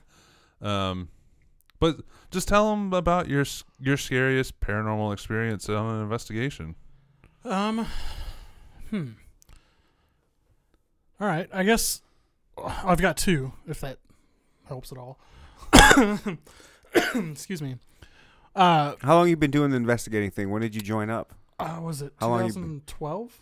Oh I- shit, I- you've no, been in the I game think for it a was, minute. Okay. So I started the group in 2008. So it was like 2010. I think it was 2010, 2011 is when you and Rick and Nathan and everybody Okay. in the group was going really strong. So it was Dang. around 2010, so about 10 years ago. wow. Um, one of the scariest things that ever happened to me was I grew up in a small town in western Kansas called Ellinwood, and That sounds haunted. yeah, it's for for many reasons, but uh, Western not- not Kansas, so small town in. Western Kansas. the the entire central part of town, the main street, used to have uh, coal chutes and tunnels underneath Okay. the stores and the rooms and stuff under the stores. Whoa.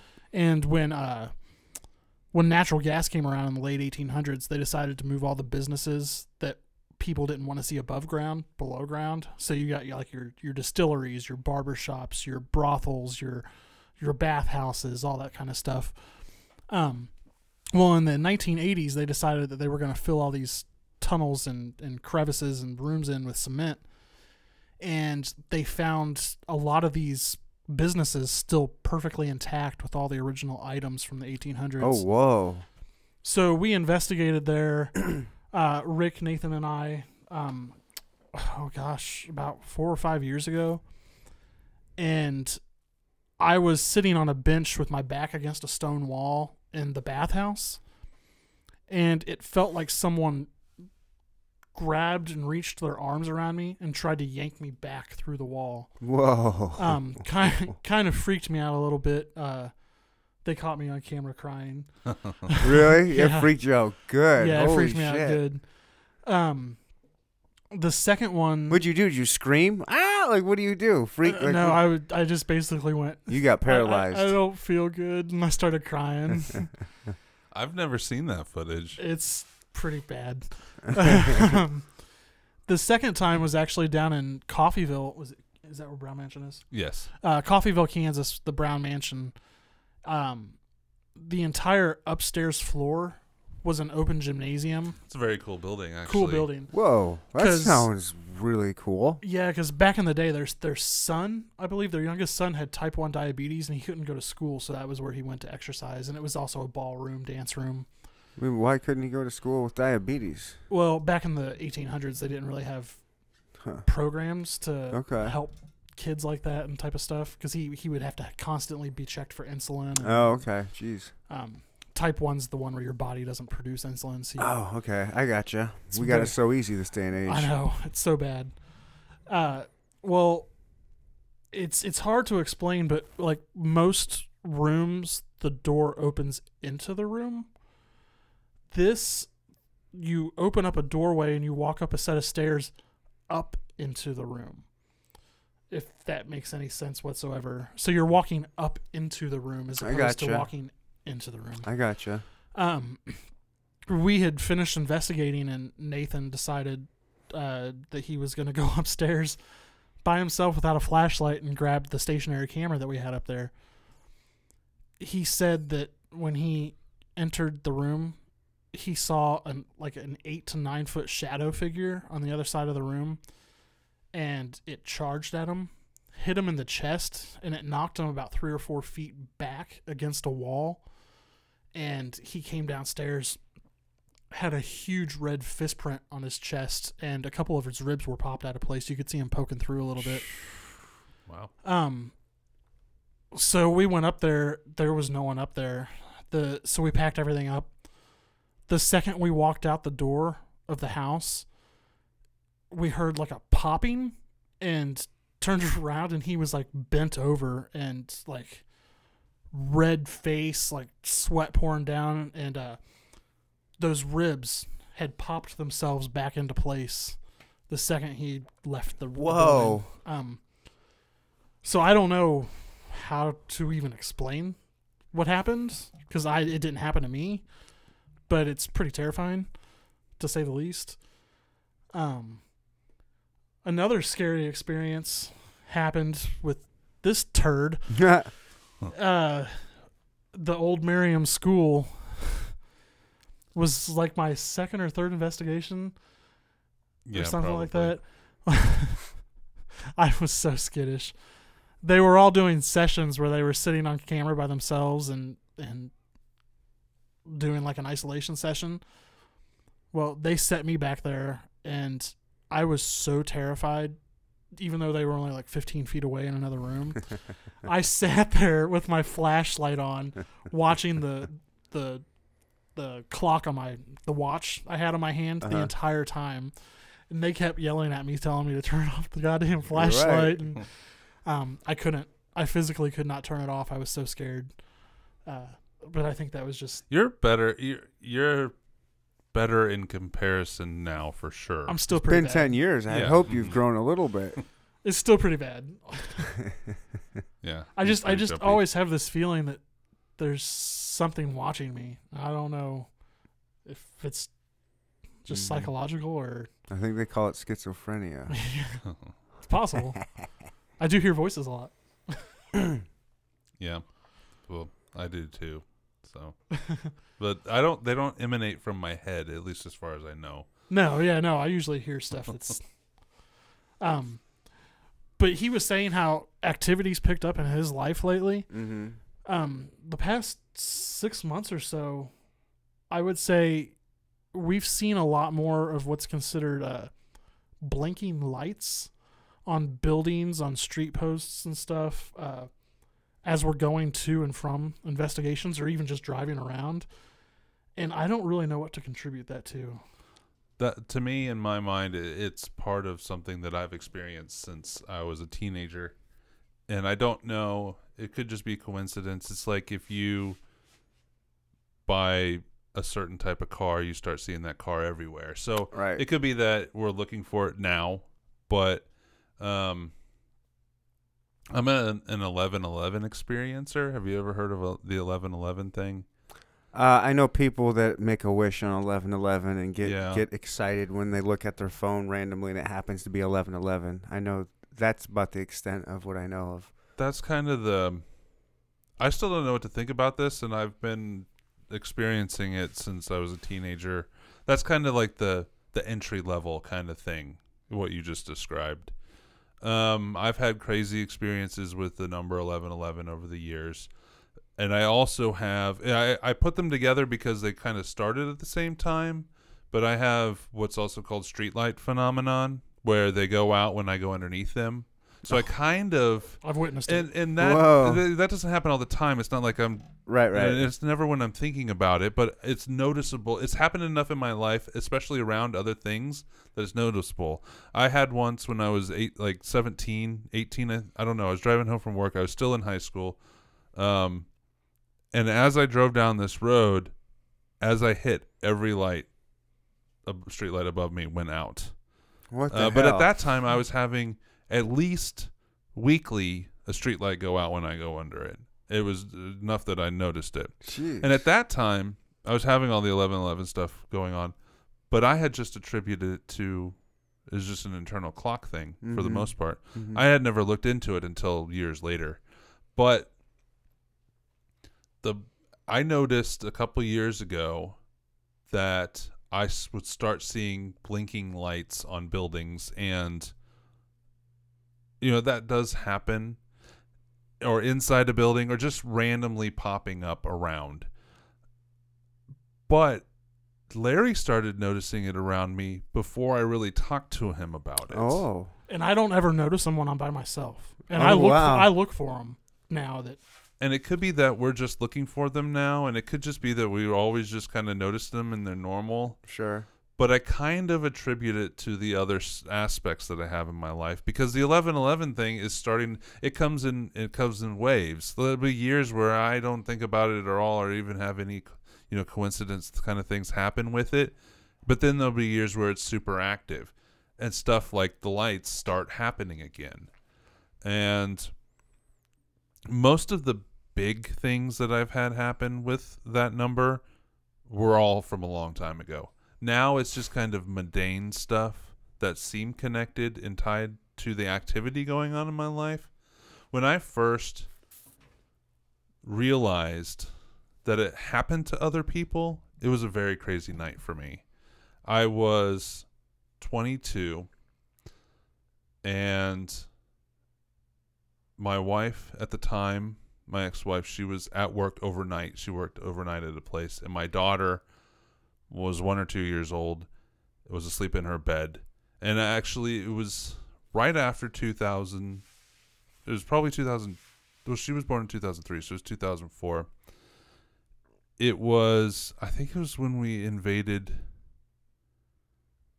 iraq maybe that was before i do remember that the reason that i looked up 1111 because i was sitting on my computer i was reading about how the first person to die in the iraq war had the same last name as me which I thought was really weird because my last name, there's nobody out there with Jason Kupsik out there in the world. So I thought it was really odd. I know there's other Kupsiks out there in the world, but I thought it was really weird that this person had the same last name as me. Mhm. But at the bottom of that page was the number 1111. I don't know why it was down there. I have no idea. It was just a random number at the bottom of the page. So I decided I'm going to Google 1111.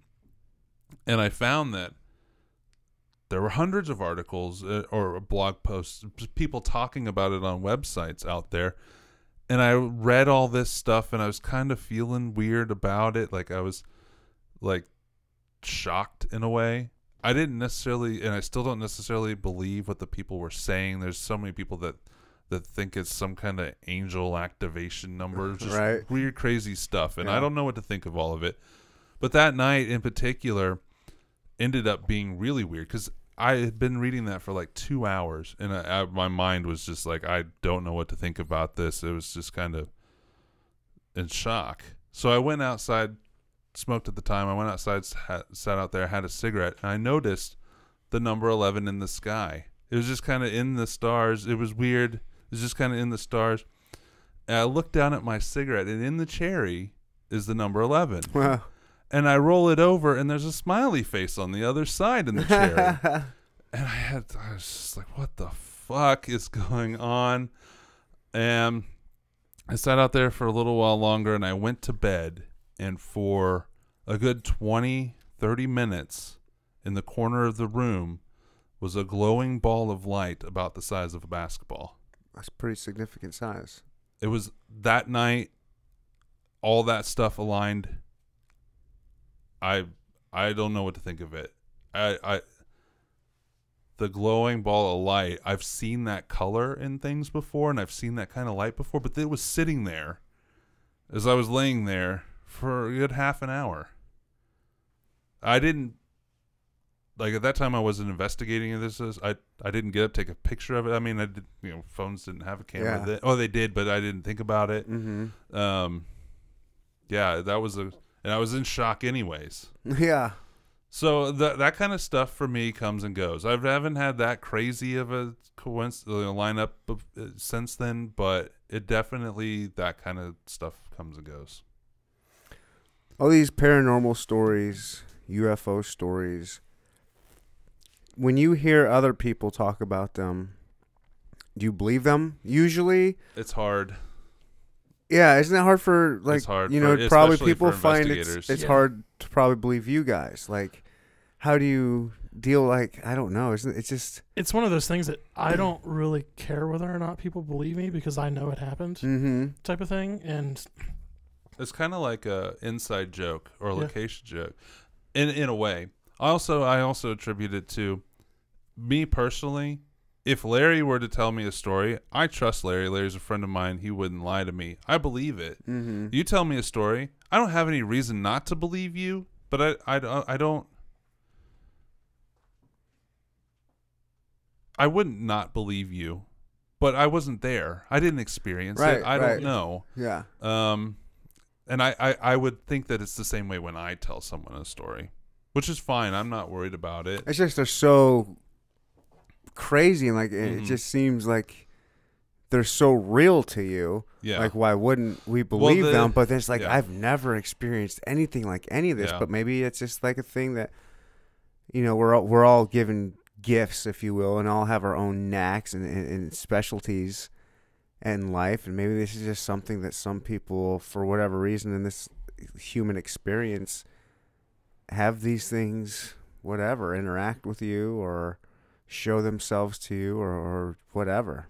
I just look at it as either the right place, the right time, or the wrong place, the wrong time. Mm-hmm. I mean, it not necessarily dealing with someone being predestined or, or have gifts or anything like that, but I mean, when you look at like old mafia hits and they go into a bar and you know they're after one person, but they got to kill everybody in the bar. You know, you were in the wrong place at the wrong time, type of thing. It could have happened to anybody. Yeah. I'm also very aware that it could be in my head. Uh, Oh, And? I'm fine with Yeah. that if, Okay. if that's the case. Um, it's still a real experience, right, even if it's a real experience to me. right. even if it's two people seeing something, it's still a good. Po- uh, there's still a possibility. I wouldn't say a good possibility, but there's still definitely a possibility that the same thing is going on in both of your heads. There could be an environmental effe- environmental factor that's affecting both of you that makes Mhm. you see something that you both see. But I, I, to me, it holds a little more weight. But but yeah, I I fully accept that it could 100% be in my head, and I'm I'm fine with it. Because what can I do about it? At least I'm not. Enjoy it. Well, and at least I'm not. Turn it. Yeah, I, I think it's healthy to look at it that way personally, Mhm. because if I were to really start thinking about it, you could land up in you know a nut house or something. Yeah, for sure. People might think you're Mhm. really crazy if you got Yeah. real super in, invested in it and just like, yeah. I mean, back in the day, you know, there were Yeah. drowning witches. Oh yeah. Well, uh, there's and not believing me is probably the least thing that I'm worried about. Um, it doesn't offend me. You you could do a lot worse to me. Yeah. So anybody that lasts in this field that has to have thick skin. yeah. You probably have a lot of people, Yeah. Oh, yeah. probably at least behind your back, going, yeah, that dude's fucking crazy. Well, because then it's also so it's more acceptable for sure. yeah. I I would think so because uh, even like in spiritualism and stuff back in the 1800s, it was acceptable. Like people, but there's still a and I and I've tried over the years. I've tried to to figure out why it's this way. People love hearing about paranormal stories. People like talking about it, but there's still like a a joke factor. Like, uh, and I experienced a lot when I first started in the paranormal field. Not so much these days, um, but people turn it into a joke. Like uh, places, people that I would work with at the time, they would Right. joke about it, which is fine. I, you know, it was all humorous to me and them. They Mhm. weren't seriously trying to make fun of me, but I think it's I think that people that are that do that turn it into a humor. I think there's a fear factor to it. They don't. They either truly think it's all crazy and that you're crazy, or they're a little bit afraid of it, so they kind of joke it off. I don't know. I don't know, but It's crazy. I mean, it is, it is w- crazy. I mean, just living is crazy. The wor- You know, this yeah. anything's possible. They're coming up with new theories and new. Just, I mean, I just heard a thing the other day that they're thinking there's life inside of stars.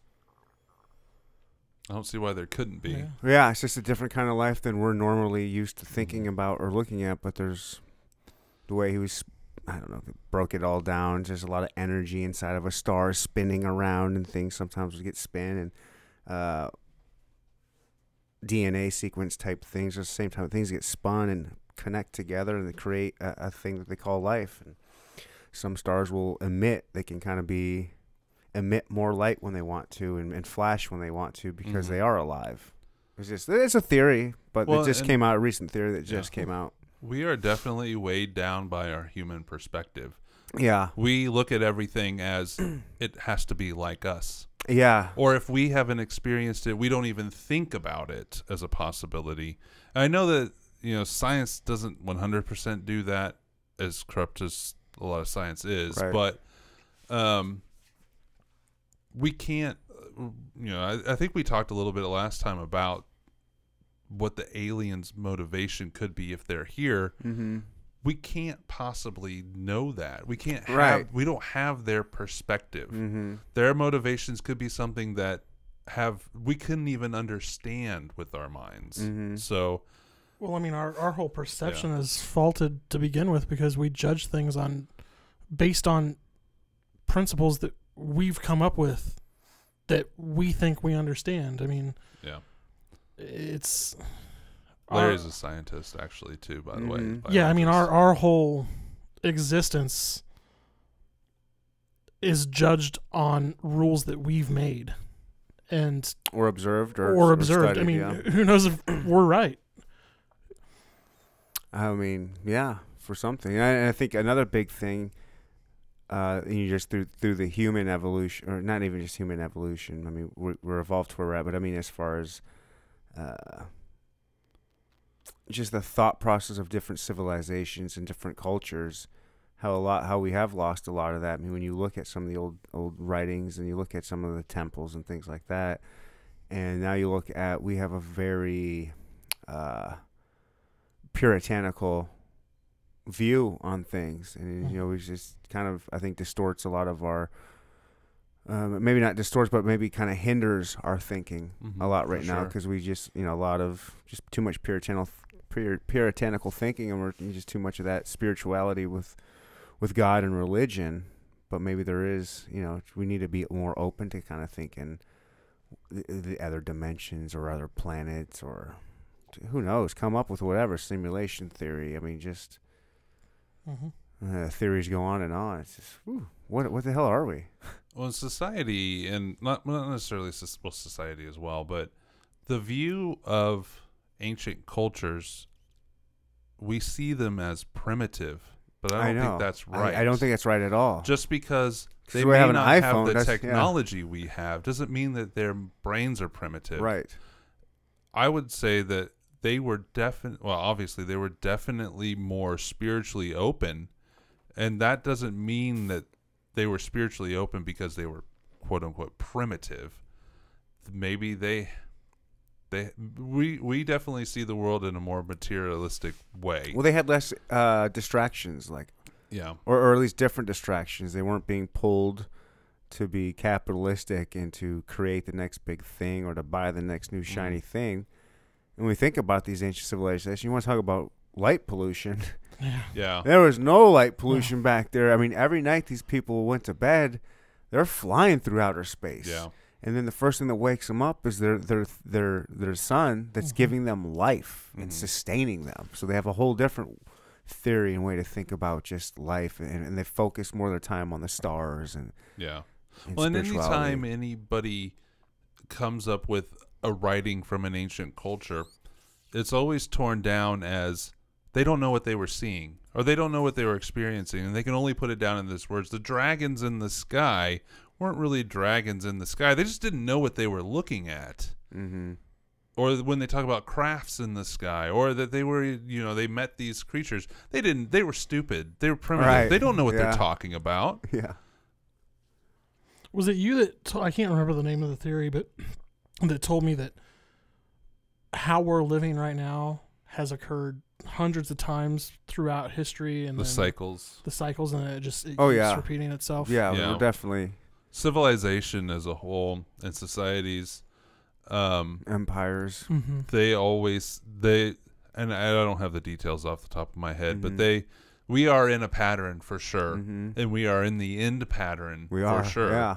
and there's nothing according to this guy I read that we can do about it because it's part of the pattern no matter what the society has done in the past that was the big society at the time whatever it was romans greeks at what, going back into ancient history um, egyptians they've never been able to stop it no matter what they did Mm-hmm. it always collapses there's always a restart It's funny. It's So. it's yeah. I, I was just talking about that. and it's math it's all uh, Yeah. in him it's all math and it's all cycles and he has it down and there's Well, yeah. There's different things you can about it. track. Like when you Mhm. see certain things in society that Yeah. have happened. A lot of it is like um, what you see being pushed right now is a lot of uh, transsexual rights and Mhm. gay rights. and- cultural things for sure yeah, it's just big it's all it's a huge big Mhm. marker. There's a lot of that stuff, and once Yeah. that starts stuff going, it seems like that seems to be the marker of the end of the empire. Like all those other empires, that's when that stuff started getting big. Mhm. Mm-hmm. It's because you have no other problems. You got nothing else to focus on. You've gotten Yeah. so easy in, in, within life. Like, what do we need to focus? Oh, we need to make sure these people have more rights and they're able to do more of this and that.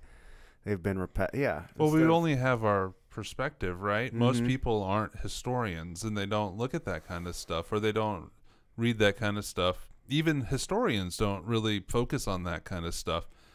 To think that eh, I'm not surprised, but to think that identity politics is a new thing in human history, it Right. absolutely is not. right. Um, and I I think of identity politics as just a means to control because if you're Mhm. worried more about who you are and the other person is a threat to you, you're under control. Mm-hmm. Um, That But then yeah, also so- it boils down to how tribalistic we are as Yeah. people, and it's just like I gotta pick, I gotta pick the right side, no matter what. I mean, isn't that what happened to the Romans and the Roman Empire? it The did. the it happened to every Yeah. civilization. yeah. Like yeah. Before the Romans, it was the Persians, and then I mean I. I don't know much back there, moving. but this this Yeah. this guy I was reading had laid it all out. And we got the different dynasties, like you know the the Chinese dynasties. Mhm. And didn't this have something to do with those those stones that you were telling me about in the river coming They above a, a show I had listened to lined it up with that, but not the guy that wrote Not the that guy book. that wrote that. Okay. But um, there, you'll have you'll have to forgive me on this. This is just randomly popped up. Um, there are these stones in a river in Asia that are only exposed, you know, every few centuries or millennia, and when they are exposed, is a cataclysmic time for the, the world. They can go back to there's markings on the stones of when they were exposed, when the water recedes and they come out, and they're they're exposed right now, and they have been since the end of last year. Oh shit! Really? Um, I I I would have to refresh myself to. Well, know that'd be the fun. That'd be a of it, fun- but I did. I did was it came up early on in the coronavirus talks because it's also associated with viruses or plagues. okay. Yeah. Well, we were due for a plague. Oh, Yeah. absolutely. Oh, It happens every whatever hundred and something years. There's a lot of things we're due for. I think Oh, yeah. the thing that's really scary that we're due for is that caldera could explode at any time. Uh, We're like- Yellowstone, right? Fifty or sixty thousand years overdue. Overdue. Yeah, yeah, or at least in the window. Maybe not Yeah. overdue, but there's like a window. Yeah, we're in that window. hmm for sure. We're we're near the end of that window. No, I think we still got a long time in that window. N- I think if I think there's still like I don't know thousands of years in that window, m- maybe but we're in the window. Yeah. And the other thing, we got shit flying at us all the time. yeah, that's one There's thing that constantly I've we always, got meteors flying. I know people don't ever think about that. That's the thing. We're gonna Earth will get hit by Mhm. another rock. Yeah, I mean, we got venomous caterpillars, furry caterpillars in Virginia now. Oh, there's toupee I, uh, toupee caterpillars. I actually wrote a blog. I remember in high school that the premise of it is we are always going to have problems on this earth and we're always going to fight each other, but we're not going to have those problems if we're all dead when something crashes into the earth. so we should be focusing on that Mhm. rather than just fighting each other. Th- Everybody's argument against that on the blog post was um, we need to fix us first. Which I don't think is ever going to happen. you can't fix Never- us if there is no us. Well, the funny thing is, the thing that's gonna fix us is that meteor. yeah. yeah, that's true. It's gonna wipe everyone out and give us back to you know. There was a time where Earth was down to like ten thousand people at one point. Mhm. Yeah, that was uh, Krakatoa, wasn't it? It was a caldera in the the um in Pan Asia. Yeah, Yeah, I think it was Krakatoa. sounds familiar. It w- it was a super volcano. Mm-hmm. Yeah. Boom, there's like ten thousand people on Earth. hmm Yeah. Start over. Yeah. All right, guys. Well, and that's why like the Georgia Guidestones say we need to get down to 50 million people, and um, why everybody thinks the Illuminati wants to kill all of us. Yeah. I know so little about the Illuminati and the Bilderbergs and all that stuff. That's I don't I haven't gotten too versed into those kind of conspiracies. I was a kind of conspiracy internet warrior. Not really warrior, but I was really a big enthusiast. I still love conspiracies. I, Mm. I still love 'em. reading about them. I love them. I was really into them in the late '90s, and just I. So there are two different kinds of conspiracy theorists out there. There are the enthusiasts that are interested in them, and then there are the crazies that believe all of them. Mm-hmm. Um, yeah, so I've looked into a lot of those groups. Back then, Alex Jones wasn't quite as crazy as he is these days. Actually, he was a lot less crazy than he is these Yeah, days. back in the when he did that mm, owl god was it Moloch the owl god when he went and yeah, was investigated Bohemian that Grove. yeah Bohemian Grove Mhm. yeah yeah Yeah, that was his first big documentary Whew. that launched him. yeah I, I do like a good conspiracy but yeah I don't believe in too many I mean I believe in the ones that were like when we got the Freedom of Information Act that told us like the Gulf of Tonkin and, hmm and uh, uh, Northwood Operation Northwoods and stuff like that you start you start reading about these things and you, then you start looking at what our government's doing today Conspiracy theorists and conspiracy theory overall Larry, is more? very, Yeah. very under attack right now, and has been since the beginning of this year. Mhm. there was there was a good five six years where it was more acceptable and just to talk about it to have the discussion but now every, you know every major corporation on the internet is cracking down on it youtube if you mention conspiracy theory in your headline or in the description or even in your video they don't they will censor some things or even delete them but you will not get like put into suggested videos Mhm. or anything like that. Um, yeah I'm bummed I, about I that get there. I, I see, and it's the, the reason they use it. Their argument is they don't want to spread that because they believe it's all lies and it's detrimental to the people that will just believe it. But it's also censoring the topic.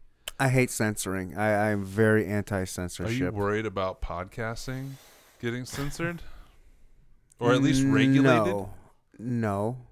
You don't I'm think not. that's coming? I, I, I, no, it's just the internet. No, I think there's always going to be an outlet out there that's going to allow you to have your freedom and let you do that stuff. There's always going to be this smaller platforms that are going to allow that. I think.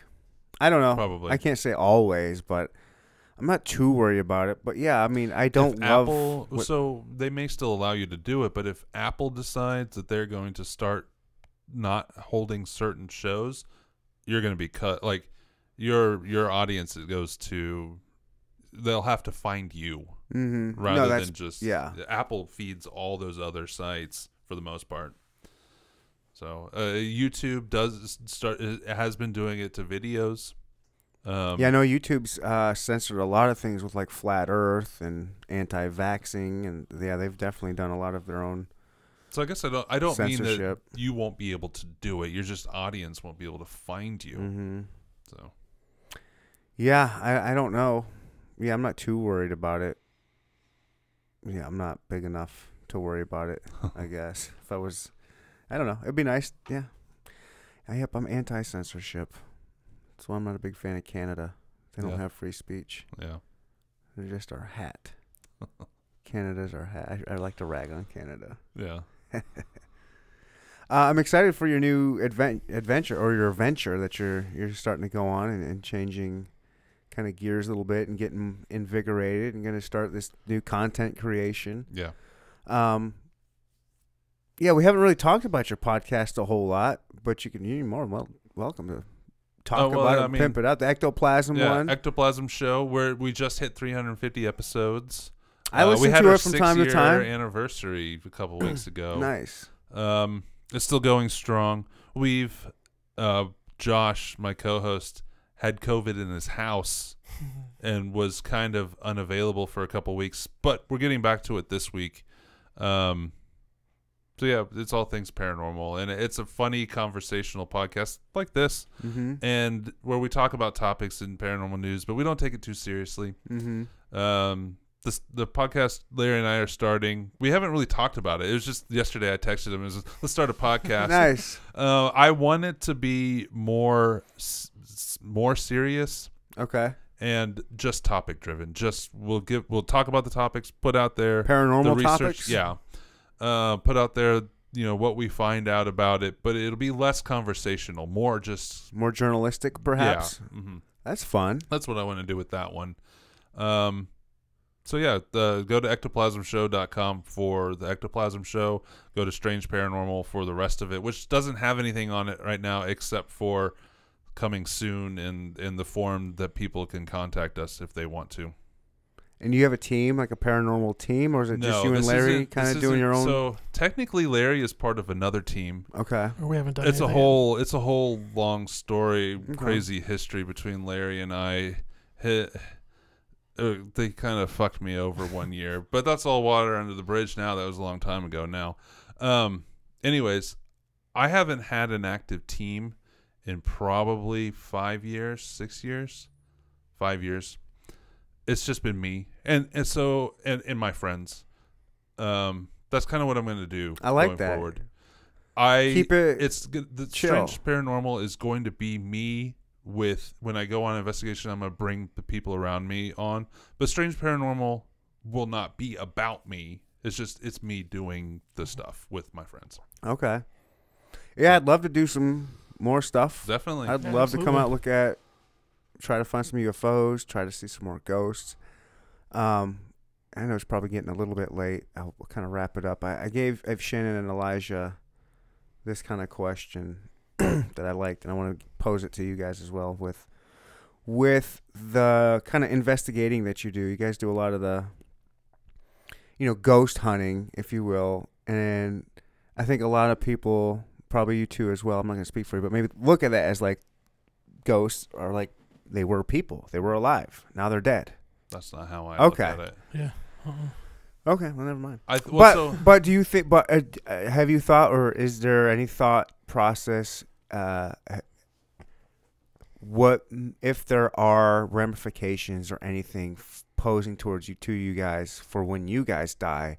Like since you do all of this messing around with these ghosts, if you will, and paranormal stuff, do you think once you guys cross over, whatever happens when you die, whatever you think, do you think there could be ramifications or even happy things uh, that could re- be result a result from all of this stuff that you're doing in this realm.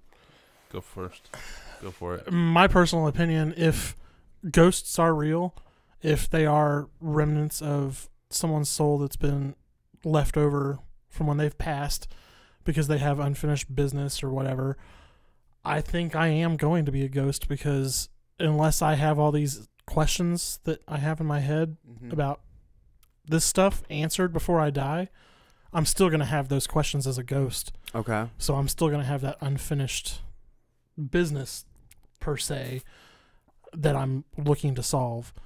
Um as far as like ramifications, I don't know. I mean, that might be one if you if you get trapped, if you get stuck because you have unanswered things and you get trapped in this. guess that would be a ramification just on me Mhm. per se as to a ramification on like no, I mean you. society as a you. whole? No, I mean just on you, personal ramification. Do you think Yeah. anything I, I, could I possibly? I think that's the, that could be a ramification. I don't think there would be any sort of ramifications So for anybody else. But it's like since you're doing this, once you die, do you think maybe these these spirits, if you were like, all right, our time, you've been fucking with us all Like these cop that years, chasing us, That's yeah, yeah. You know what I mean? Like I mean, I'd say that's you think you were scared then, Larry? you ain't got no gun now or blanket to put over you. We got you That's now. true. Shit. um, for me, as far as ramification, I, I'm not a religious person. I think that if I live a good life, I shouldn't have to prove myself. I don't know. Maybe that's wrong, but I think if I if if I live a good life and there's something after, I will be fine after, even if it's coming back here Yeah. in a different form. Um, I don't know. I just didn't know if this was like something you guys think about, like, oh shit, what happens if I die, or when I if when I die, will me messing with these ghosts or trying to investigate them, will they, you know, I, I, guess know. as I never thought about investigators, the more I think about, and probably that I know that other people think about, is if I die, will I be able to come back Yeah, and mess with people. Mess with people, not mess with people, but will I be that bridge that can allow that person to witness something or even prove something? hmm Um, I, I, I guess I never really thought about because I don't feel malicious when I'm interacting with these things. So I don't know if I would worry about them unless they're already evil.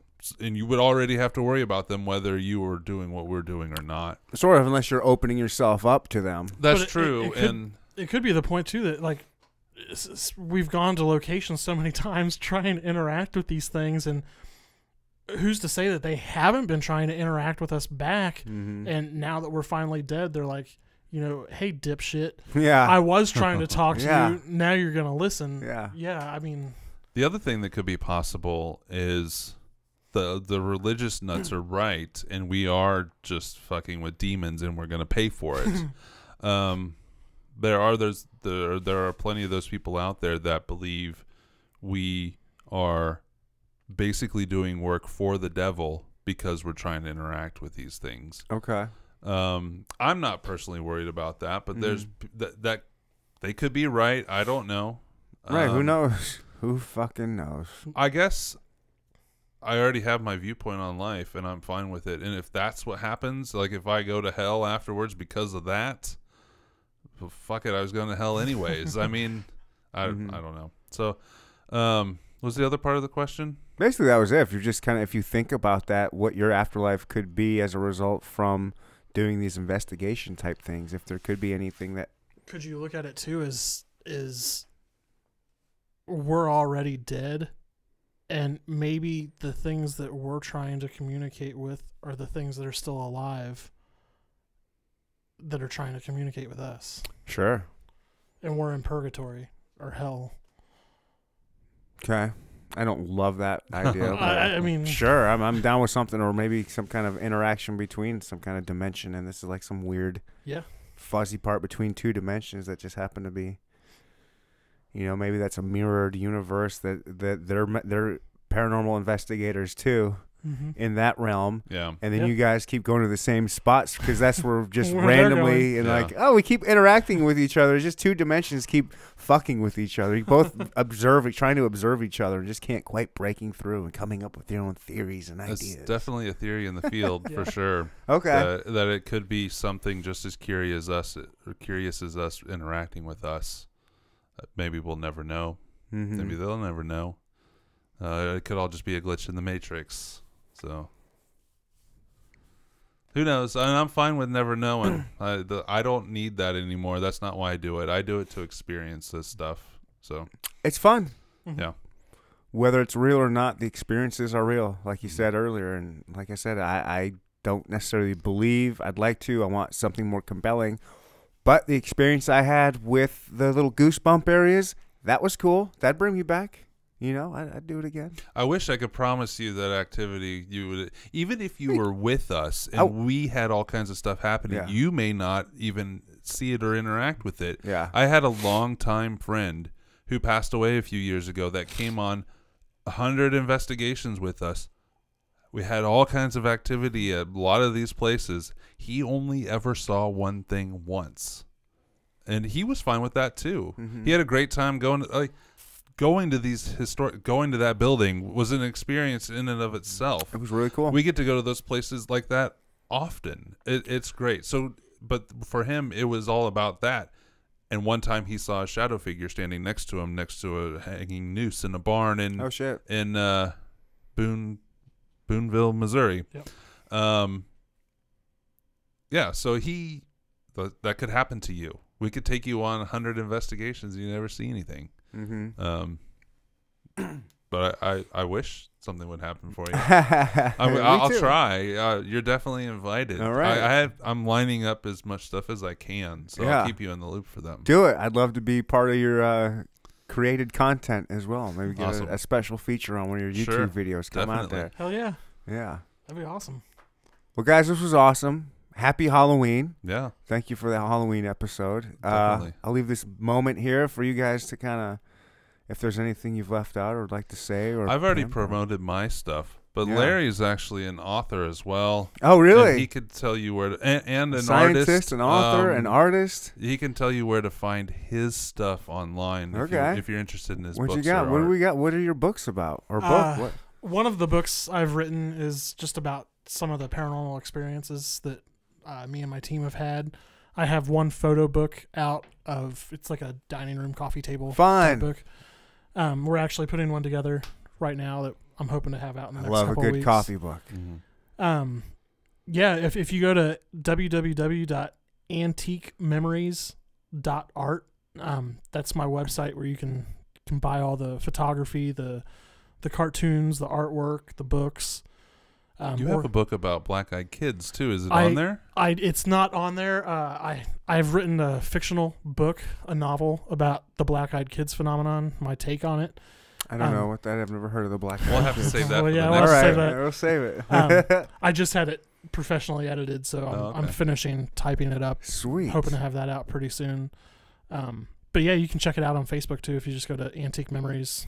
Or What's the name of your book that is out there? Uh, the name of my books that are out there. Uh, the picture book is called Mindscapes: Photographies of Photography of America. You're a photographer, huh? hmm Okay. Not as good as this one.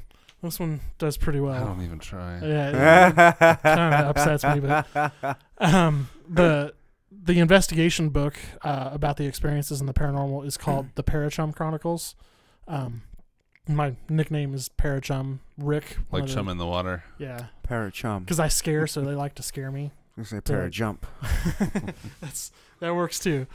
Uh, and then the one that's coming out soon uh, about the black-eyed kids is called The Children: Birth of Evil. So Whoa. Yep. Whoa. I'm hoping to have that out before Halloween. Okay, So- and a scientist. I will definitely do some more talking. I'll definitely get you guys back in here. I like. I, this was fun. This is the kind of conversations I love. This shit. Yeah. This is why I do the podcast. It's fun, interesting. Just Yeah. I love this. Thanks for having us. Oh back. yeah, absolutely. Yeah, absolutely. Thanks for coming back, and we'll definitely do this again. I like you guys. Yeah. I didn't bring you a present this time. you only have you, you don't have, I was just saying you don't have to do it once. You did it once. That's all. I, that's salt, right? it's salt from 650 feet below Kansas. Did you ever lick it? yeah, Did you? Of course. uh, Larry, Jason, appreciate you guys. Let's uh, let's get the hell out of here. Happy Halloween, everybody! Thank you for tuning in to the Halloween podcast, and uh, that's it. Bye. Hell yeah, That was fun. good. That was fun. I'm still I not don't. I a don't get to do that very often. whiskey fan. You're Huh? still not a I'm still not a fan. whiskey That's fan. okay. Especially drinking it this way, huh? It's just straight. I know it's not everybody's cup of tea, but I've been on a whiskey kick lately.